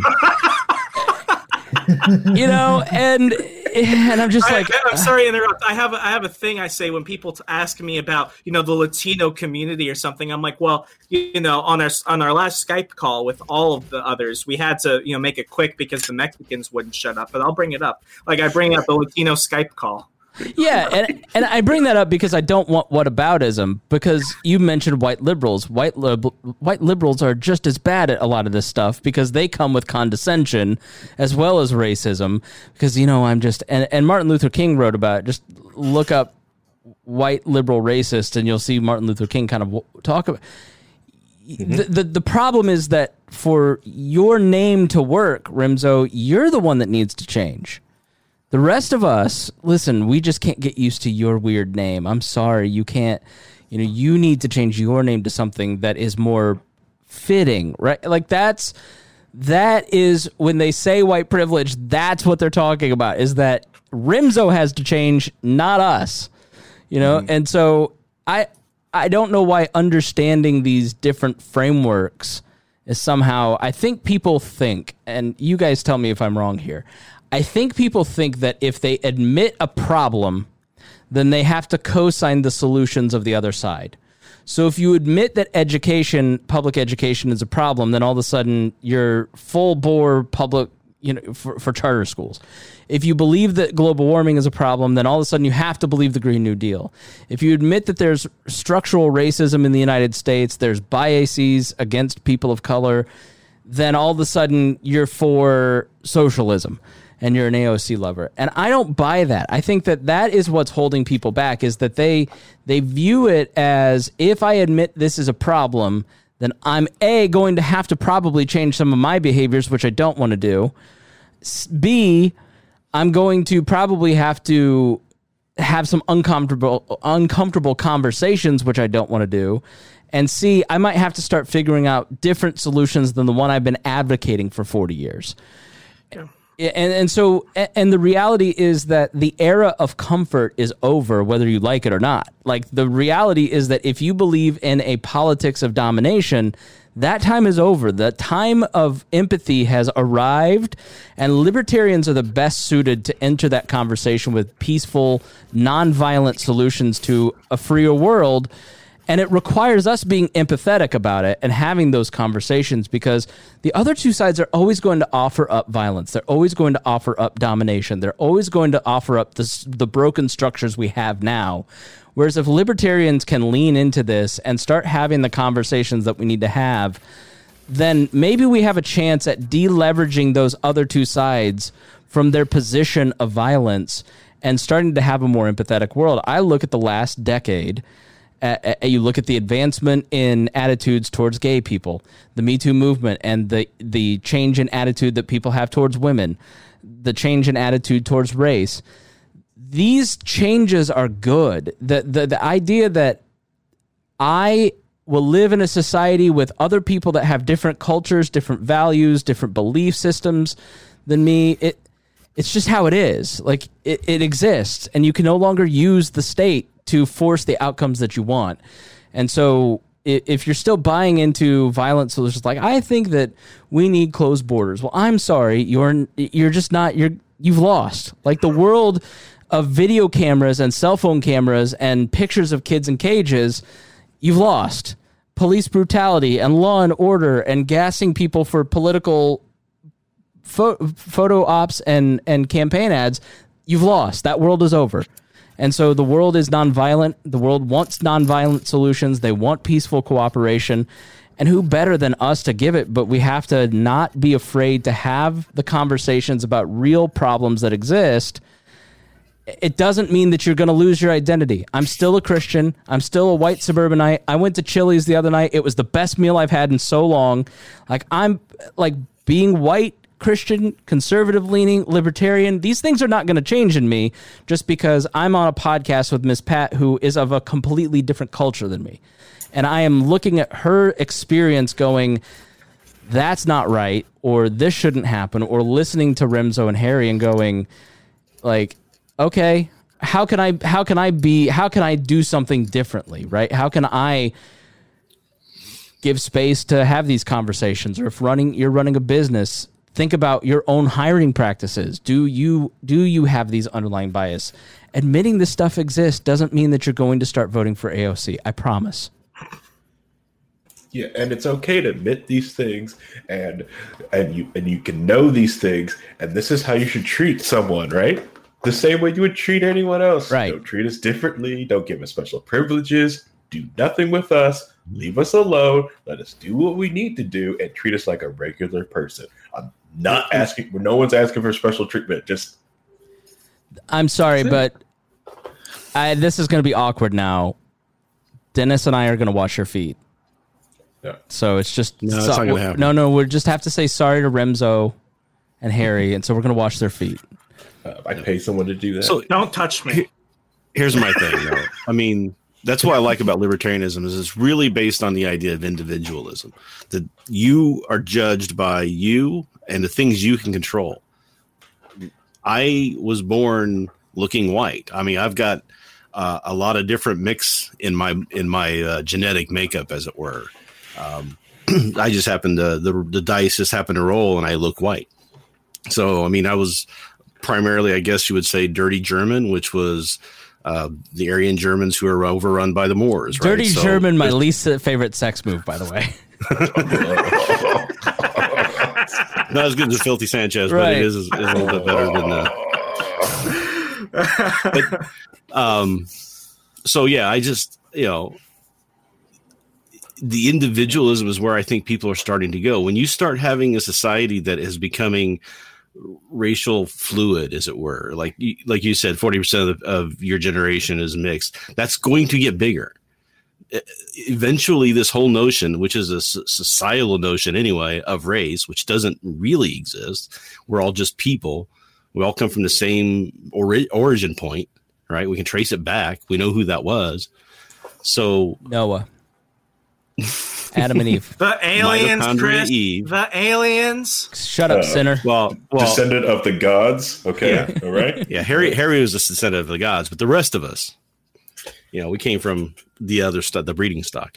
But we, uh, I mean, we all came. We just diverged because of isolation and and movements and things like that. We're coming back together as a society because as a world, because we're we have a lot more movement now. So people are going to start intermingling and intermixing, and the race, whole race thing is going to go away. You don't want to limit your gene pool, right? You, you want that gene pool to be bigger. Look what happened to the Europeans when they started trying to really isolate and limit their gene pool. It, it really wasn't a good idea. So you want to broaden that. The same with social uh, ideas, cultural ideas, different thoughts, different ways of viewing the world. The more differences we have, the better as a, a race, a human race, we can become. As a society, we can become.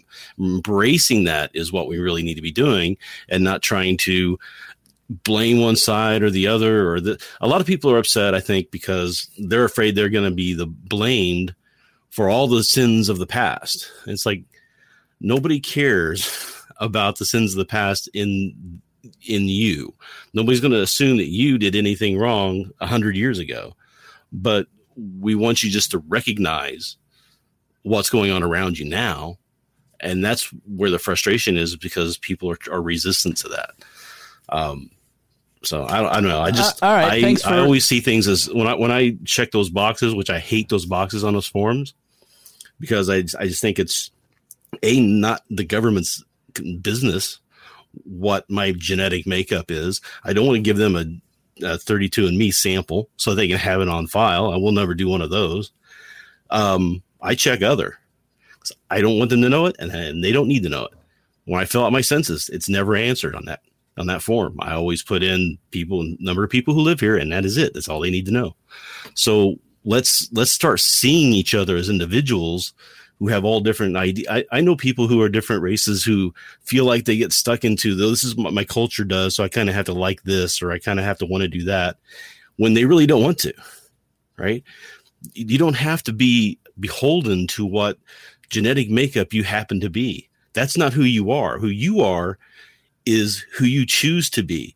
The decisions you make in your life, the things that you care about, the things that mean something to you, that's who you are, not the way the genetic code happened to ha- happen or what side of a line you were born on or any of that stuff.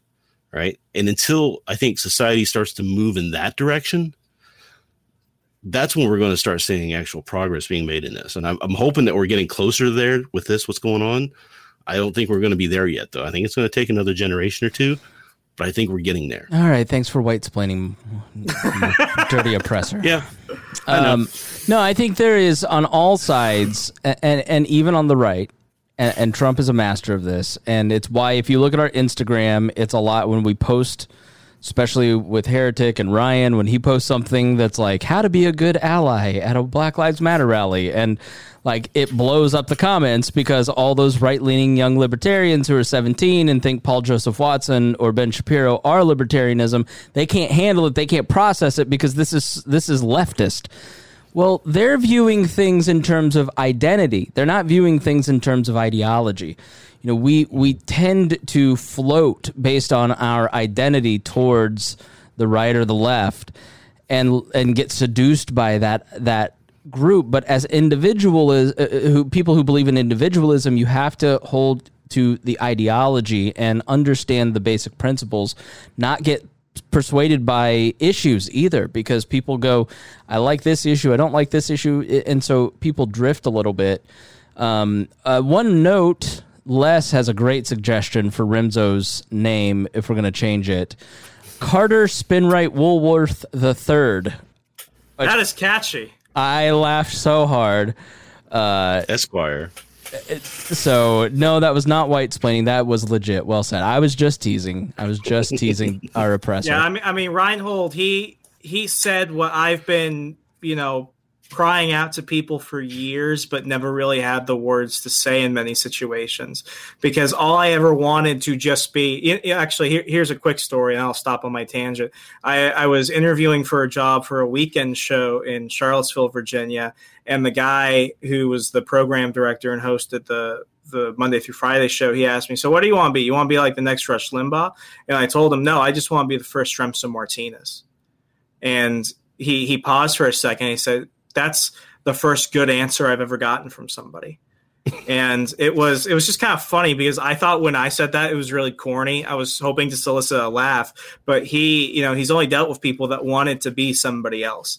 And I think that's something that everybody has a problem with. You know, I've been watching like a lot of those Real Housewives shows because I'm stuck at home with my family, and it's like all those women who I see them. I see a lot of women who married into money and are, just know all the right people. I see them as all you know, just all these spoiled women, but they're all incredibly self conscious they all want to be somebody else and i think that's the problem with everything you look at you know utopia and the story what did they do they kept hacking off different groups of people until eventually they were left with nothing All I've ever wanted to just be is be myself and not have to justify anything to other people. I mean, that's why I liked Ayn Rand as a kid growing up. That's why I still like The Fountainhead.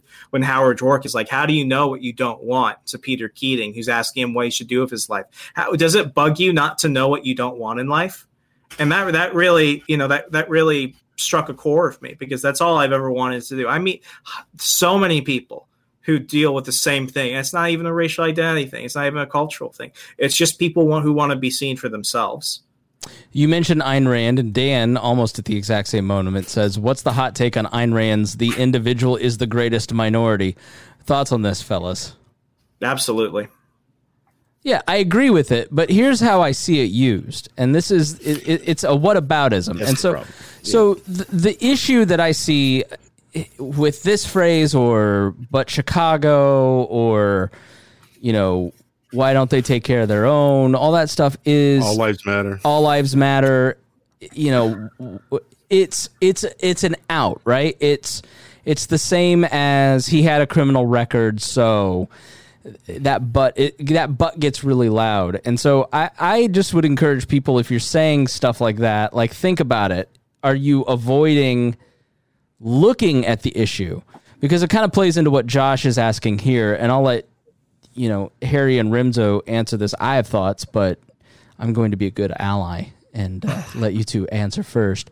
Uh, Josh says, I think we're all receptive to the complaints of minorities, but what do we do about it? What policies can we try to enact or repeal that will help beyond our typical quest to minimize the power of government? Uh, we are going to do a show about some of this stuff, but what are your what are your thoughts about that question? Harry, you want to do like a rock paper scissors thing? Um, if, if, if it's okay, I'll go first. I mean, You're I, higher I've on the you're this- higher on the intersectionality scale, so go ahead.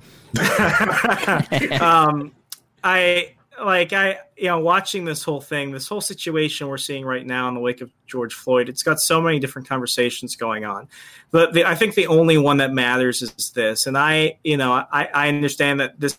This is not a point that other listeners of the show have, but I think this has more to do with people who dislike Trump going out putting up the uh, Black Lives Matter signs than they actually do care about fixing the actual problems. I think it really comes down to terse surface issues. I don't, I wish it wasn't that way, but I think it does.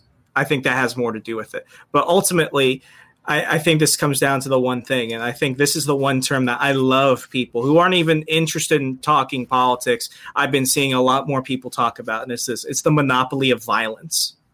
It's the monopoly of violence.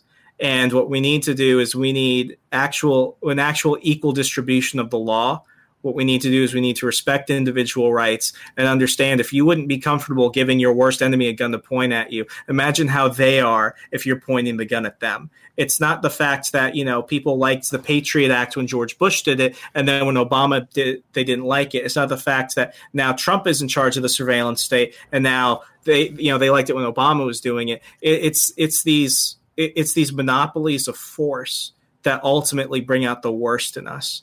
And to downsize and mitigate that and limit that in every possible way, that's going to clear the way for so many great things to happen. We had Christian Watson, a Young Voices contributor, write in the Washington Times opinion section last week.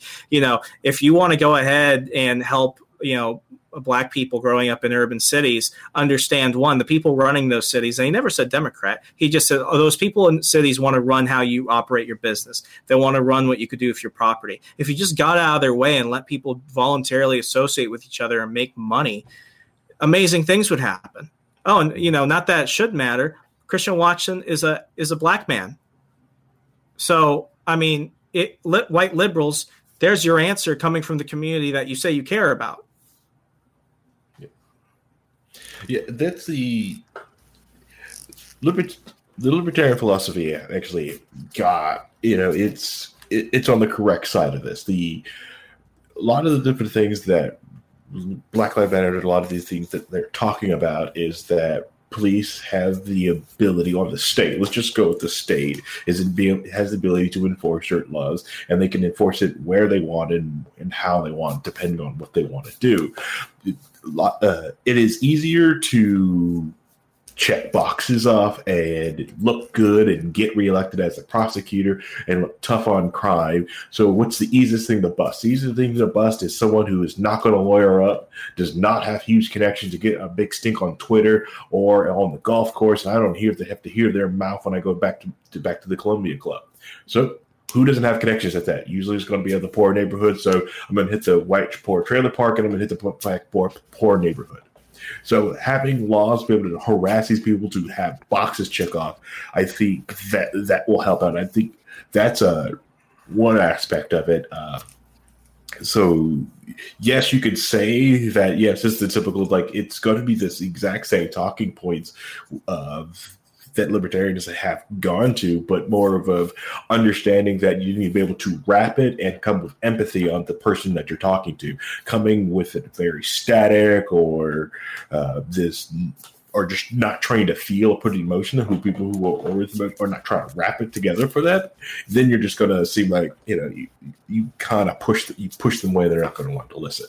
Yeah, and and Dan wanted us to to mention it was it, uh, he definitely didn't intend to, to use the Ayn Rand individual greatest minority thing as a cudgel. He was, we all agree with it. I was using it as an illustration um, because it's it's counterproductive to use it, and I think that that's my answer, and that's the thing that I've I've kind of like, that's where I'm at with the conversation is that to be heard is a fundamental human right, and what you hear most often when you watch the news or you read interviews is I just want you to hear me. I just want you to see this video and hear what we're saying. I want you to understand. I don't want you, like you said, come with a static response of all lives matter or the individual's the greatest minority or take care of Chicago first, as if black people are not concerned with black on black crime, which is just insane. Right. Right. What they want is for you to give a fuck Mm-hmm. And and when you say all lives matter as an out and I'm not going to have this conversation, you're basically saying I don't give a fuck. And I think one of the biggest reasons that we didn't mention when we're talking about why is there this big surge of this conversation, it's that so many white Americans in March and April and May for the first time in their adult lives felt the economic insecurity that most people of color feel every day or that the poor feel every day of any color in this country because all of a sudden, holy shit, the government is taking away my job. The government is doing something to me that I can't control. They're pointing guns at me unnecessarily. I don't agree with this. This isn't fair. I'm going to protest. And then you go out and protest, and 80% of the country went, I don't give a fuck. I'm not listening to you. And then you get mad because nobody's listening to you. And so they just want you to care. They just want you to listen. They want you, they're not asking you to I'm sure there are people who are are going to want to use this to usher in a socialist government. Okay? I get that, right? But that doesn't mean you have to go along with that part. But there's it's it's separate the problem from the solution and come at this with an open heart because they're your fellow Americans. They're human beings. They're people. The experiences that Harry and Rimzo were talking about tonight that sucks. And what behaviors or language do you use or reactions to people of color do you have that you can change? I had to learn this when I was dating. I needed good female friends to say, look at this text message. You're being really passive aggressive. That's really gross. This is awful behavior. You're being controlling here and here. And you don't know. Like, you don't realize because you're just operating from the same position that you've always put.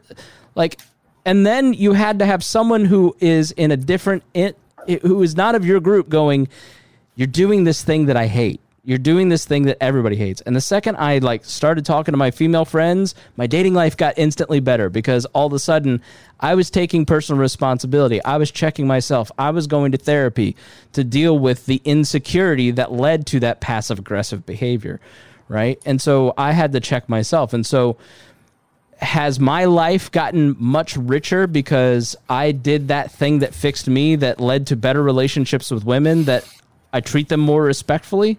Absolutely. Is my life better because I have chosen to start paying attention and giving a fuck about racial issues? My life is better. Like it empathy and love always makes your life better. And I think that's for me the thing that I you know, how can I we we love to look at the government. We are obsessed with the government as libertarians. So what's the government need to stop doing to fix this problem? The problem isn't the government. You got to stop blaming somebody else. It's you. You're the problem. You're voting for the wrong people. You're treating people the wrong way. You're not hiring people because of certain biases that you're not even cognizant of. Like, you're not paying attention. You're saying all lives matter. You're the problem. It's not the government. It, yes, it is the government. There are things we can change, but in issues and matters of the heart, there is no law that can be repealed and there is no law that can be passed that can fix an issue of the heart. It has to start with personal reflection. And so that's where I would say start because that's what racism is an issue of the heart. Harry? I was going to get to just say, like, I get, I despise the whole, like, when someone says Black Lives Matter and when someone goes, like, well, what about black on black crime? And it's like, well, the black guy shooting other black people, one of those people are criminals. So what are you calling these cops? Are they, are they really to call them criminals? Are they a criminal gang? Because that's who's doing that you know, and it's so I just get enraged when I hear uh, uh not enraged, but I just get like it, it's it, it's a little upsetting when they say that, you know, and it's. What is it about that? What what upsets you when you you meet that static response? Well, it's just, it's like I said, it's because like what about black on black crime? Like, well, that's criminal on innocent people. That's the, Okay, so and that we feel unprotected by the police. So when you bring up black on black crime, okay, how are the police not helping us protect the protect uh, protect the That's what their so sort of goal is supposed to do, but they're too busy busting nonviolent uh, nonviolent offenders. You feel the exact same way when you get pulled over by a state trooper for speed for doing five over a speed limit. Like, why are you pulling someone over on a speed uh, this victimless crime when there's easily like uh, these police resources and stuff like that can be used to stop your your quote unquote angry offense of being black on black crime, and it's and you're trying to compare. And then to me, it's like you, I think you, and it's like I think you're you're don't because it is like that block you don't want to see it because you keep bringing up black on black crime, but it's like, but I'm talking about police. This is what we're talking about. So either you do see them as criminals and you don't want to admit it. It's something. It's a block on your own head. And let's take it a step further. The police are only enforcing a law that was passed by politicians that you voted for. Mm-hmm. Yep. You Correct. made choices that led to black on black crime because right. you put the gun wanted, in their hands. You put mm-hmm. the gun in their hands. Yep. And, and, just to sort of try to answer the question a little bit, that you know, I'm, I'm not going to do as good a job as, as everybody else probably, but my my thought is is just make sure you're starting to pay attention if you're not already right so one thing that really kind of woke me up a little bit as it were to certain things that were going on that i didn't notice because i'm a, a, a appear to be a white man just you know walking around doing my thing and i we get it you have a big penis I, unfortunately that's true but um it's, it's, it's, a, it's a it's a pain.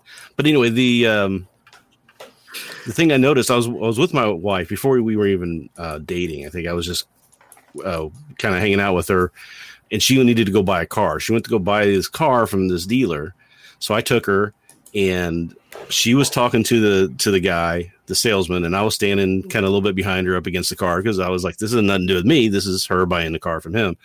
She would ask him a question, and the salesman would turn from her, look at me, and answer. right. And she was, she was afterwards, she's like, Did you see that? And she was just so incensed by it. And I don't think I would ever have noticed that if it hadn't, if I hadn't been with her and seen it happen because, you know, salesman's not going to treat me like that with someone else. So she tells me the story about her and her friend when she was growing up. They were going to go to the uh, Greenwood Mall, and this was probably you know 20 years ago, so or a little bit more than that. But um, she, her friend says, I can't go there because she was black. And my wife's like, "Why? You just come on down. We'll go down there. It's no big deal." And she noticed because because this kind of brought it up to her attention. She started noticing that when they went into the stores, the store detective would start following her friend around. Mm-hmm. You know, I mean, there there was all these little things that were happening, and once you open up and see them and recognize that they're happening, it's like you can't stop seeing them anymore. I went to I went to Saks Fifth Avenue with Miss Pat, and I was wearing Carhartts, a Carhartt jacket and and work boots, and I was following around Miss Pat, who was wearing a Falcons jacket. All of a sudden, the security guard ends up at the door we're standing by. You know, like, and he starts engaging us a little bit. Like, I know what he's doing. She knows what he's doing. She charmed the pants off of him, you know, but you get the subtext there. You get it. I love this suggestion from Rosemarie, uh, who says enacting policies might be too lofty. Simply knowing, understanding a person who looks and thinks different than you is a good start. Invite the minority neighbor to your home for dinner just once. I love that suggestion, you know, and and I hear uh, like inviting Harry on the podcast and having one black friend put me on a totally different path, right? You know, having Miss Pat and Dion in my life put me on a totally different path, but it was uncomfortable to get into these conversations and when cultures bump up next to each other, you know, of, of Miss Pat is of a different culture than I am. And so there's cultural differences where there's a learning curve that took a couple of months, two three months. There there had to be a lot of Miss Pat going, you need to just say it. I'm not going to be offended. You need to just ask the question. Like I'm not going to think you're racist. Like it because in my mind, like when I read Rosemary's suggestion like they're just to know I'm inviting them over because they're black. And that feels racist. I mean, and, and Harry, maybe it is. You tell me. You're, you know, we've always joked you're a racism insurance, but I would think that as long as good intentions are there, that's going to be met with good intentions.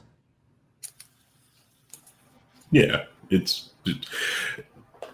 to other races if you make it racist, okay, and you invite them over because they're a friend and you want to know something about them, then it's okay. You're not treating right. them any differently. This is someone new, okay. So I, I, went on, I went on a date one time, my junior year of college, with this one girl who was Peruvian, total smoke show. Um, at the end of the date, she said uh. she didn't see us going anywhere because I wasn't Hispanic enough for her family. Yeah. And I looked at her and I was just thinking, is that racially insensitive? No, it's you. If you come from a certain culture, I don't know that it's racist or bigoted to want to be with somebody who understands your culture and those subtle differences between the two of you. I didn't take offense to it until like a day later because I realized that was also probably her saying, you know, probably what she considered the most polite thing to say because she probably just didn't like me. Yeah. I mean, that was probably something, but I didn't think of it until I'm like, oh, all right, well, that sucks. And then we're then we're then I'm driving and I'm like, not Hispanic. What the fuck? funny though. Just not, just not enough. it's just it's just funny how it is, and I mean, I what I real the best decision I made in my life was, um, you know, going going to a military school, joining the Alabama National Guard. And I mean, when you're going through basic and everything, everyone is treated like the same equal amount of shit. It's like Fight Club.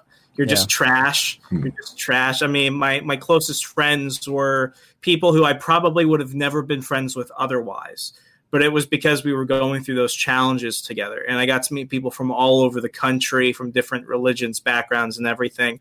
I mean i don't think the, the united states military gets enough credit. It's an incredibly multiracial multicultural force in america. It really is. People who come out of there always come out with the experiences of everyone that they served with and I mean, I'll, I'll, just never forget. I'm sitting under a tree in Fort Knox, Kentucky. I'm sweating like my ass off, and it's a it's a day of middle training, which basically means we have to wait for another unit to complete something in order to go forward with it. So we've got like three hours just baking in the sun. And I looked at one of my friends. He went to another military school. He went to Georgia Military College. And I looked at him like, "Do black people get sunburned?" Mm. He was like, "I do," and I'm like, "Oh." And the next thing he looked at me, he's like, Martinez, why would you wonder if black people don't get sunburned? And I was like, because I've never seen a sunburned black person. And he just looked at me and his face got really mad. And I'm just thinking, oh, this is where it ends. It ends before it begins. And he just started laughing. He he smacked me and he started laughing and I just started laughing. And it was just one of those things where it was just it was just there and it was funny. And we were he was able to laugh at me and I was able to laugh at myself because I could actually hear the words coming out of my mouth in that moment. You know, it's just it's just those moments where it's like we were we were friends before we were anything else. And that's what laid the groundwork for everything in my life. It made it better because of that.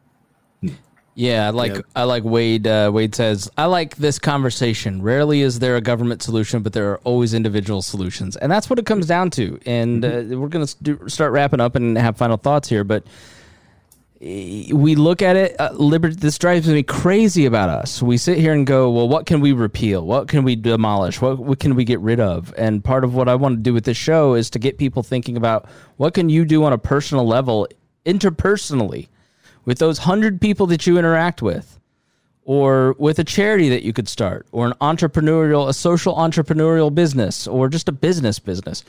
What can you do to make the world more free? That's way more important than running for office as a libertarian. They don't want me to tell you that, but it's true.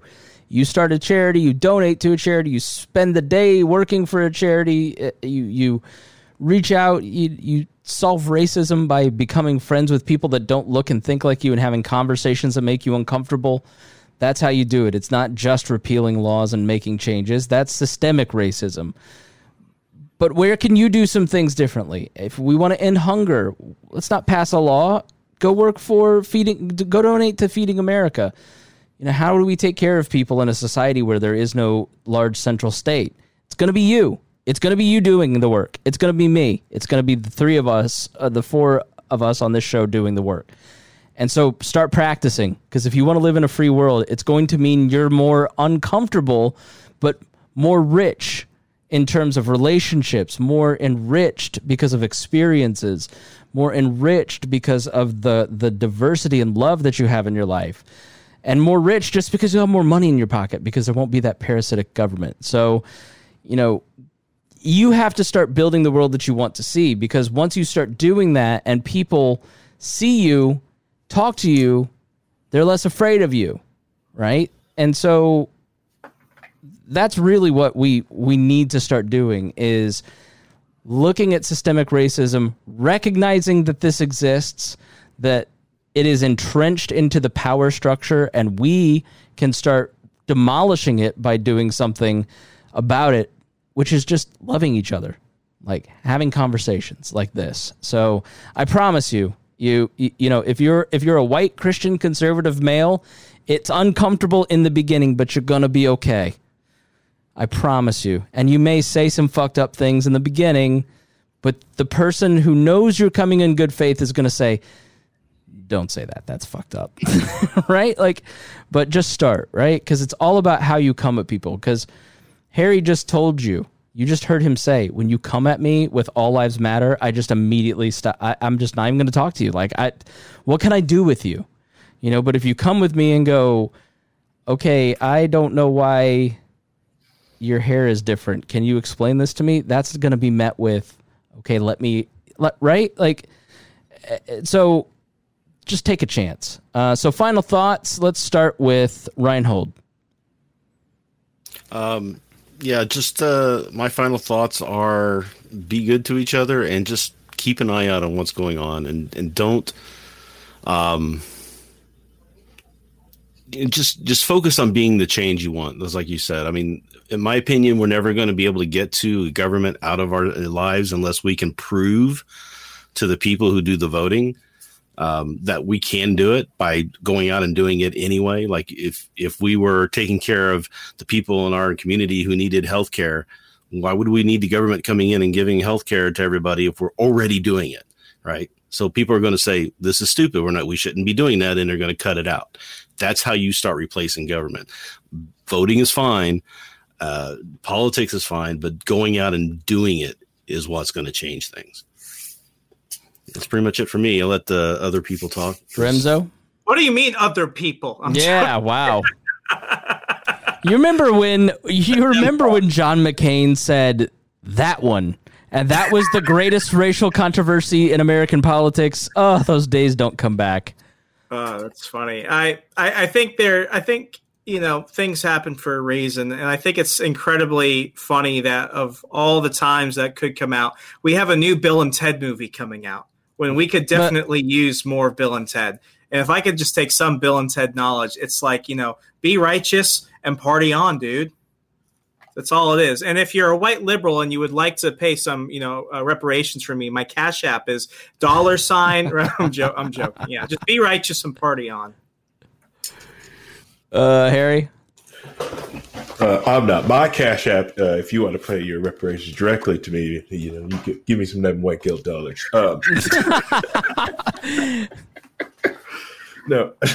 yes, be excellent with each other. All right. So, one thing I always noticed is the uh, is also the people who are also like um, if you when your friends do come to you and they have these have these conversations with you, especially this is more speaking to the people who are quote unquote minorities, just here you're just a minority in the United States. Um, you have to have these tough conversations sometimes with people, and you have to be able to willing to have these conversations with them.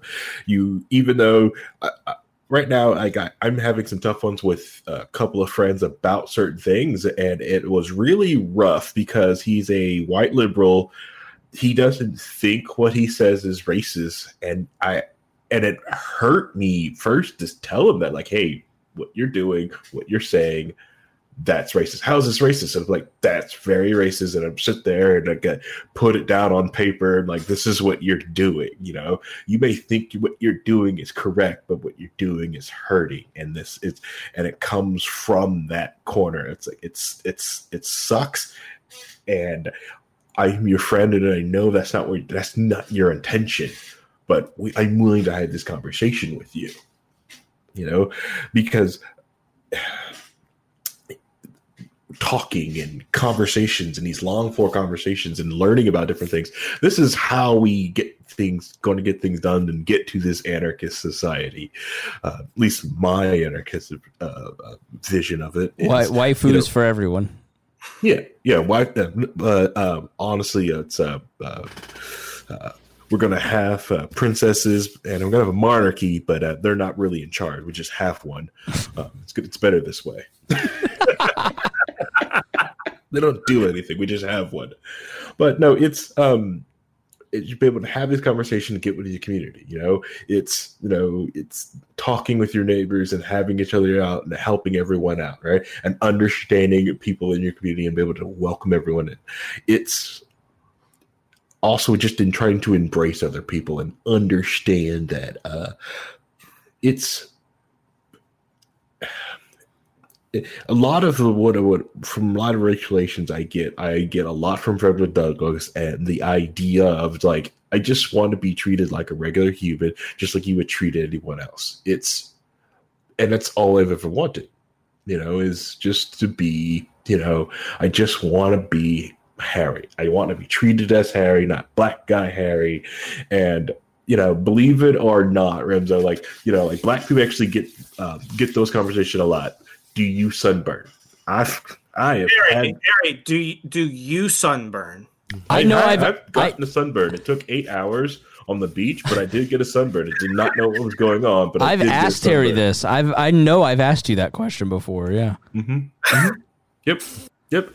No, I treated Harry very poorly in the beginning. I've I've grown a lot. Yeah, I recognize. But it's also one of those things like you're just curious. But the thing is, like our education system, because a lot of us got through the public education system, really doesn't teach. Our health system doesn't really teach things about people. Like, of course, you uh, people get sunburned because you don't understand what a sunburn is. You just told what it is. You know, uh, I've got several different book. I've got a book called the Quadrivium, right, which talks about mathematical formulas and why we have this. Like you know, like how did we like like what is it? Because everyone knows the Pythagorean theorem. But why does it work? What is it? You know, there's something beyond it other than a squared plus b squared equals c squared. You know, there's actual stuff to it, but you you've been rushed ahead. All right, science nerd craft. Sorry, I'm not going to go on a tangent on that. we know that Harry sunburns. Yes, yes, yes. I, I sunburned. It takes a while. It took eight hours down on the Cape, but it took eight hours. All right. Yeah. I'm pretty much done. That's just like I said, just ha- it's it's it's like I said, just have conversations. Have willing to talk with people. Sit around, have a brew, And- or if that's what you And I'm talk sure it sucks for you. 'Cause It's you know, and it's not fair that you have to have those conversations. People should just get it. Let, us Yeah. just don't, Chris. you know? You get sunburned? Bitch, on a cloudy day, I turn in. Look at my ham complexion now in the video. Look He's how. getting sunburned by that lamp. Yeah, I So I have. was, I, was, I was listening to Left, Right, and Center uh, this weekend, and they had some guest panelists on, and one was Michael Steele, and the other one was another gentleman whose name I can't remember, uh, but he's another black conservative, and they started talking about this conversation, and their reaction was just like, "I've gotten so many calls from people about." What is this about, and and what are my experiences? And to be honest with you, sometimes I don't want to talk about it Yeah. it's it's not it's harm it hurts sometimes to have to relive and talk about these stories and what I've had to gone through. And so I think kind of being aware of that too is important that you know just because you have a, a friend and and they you know might be black or Hispanic or something else don't just assume that that's all they want to talk about either right Yeah. bring it up talk about things but also don't make it understand that you might be bringing up some painful memories for them too that they're going to have to relive Yeah. Same. and that's just what I'm thinking. Yeah, I, I totally agree because it sounds exhausting, you know. Mm-hmm. Uh, but it, it it requires the discomfort of this generation to have these conversations, so it isn't a conversation in the, in the future generations. Like it that that sucks, but it is you know. I mean, there's no better way. I mean, it's it's it's progress. So, uh, all right, everybody, thanks so much just examine your hearts. The the fundamental premise of libertarianism is that other people are not your property. They're not yours to control through the state. They're not yours to control through taxation. They're not yours to control in any way, shape, or form using the police or any other means. And just make sure that you live that fully because until you live that fully and model that for other people, we're never going to get to a society that is truly free. It, it, it requires all of us taking on some responsibility and examining how we live with each other. It all comes down to empathy and love. It all comes down to nonviolent, peaceful cooperation.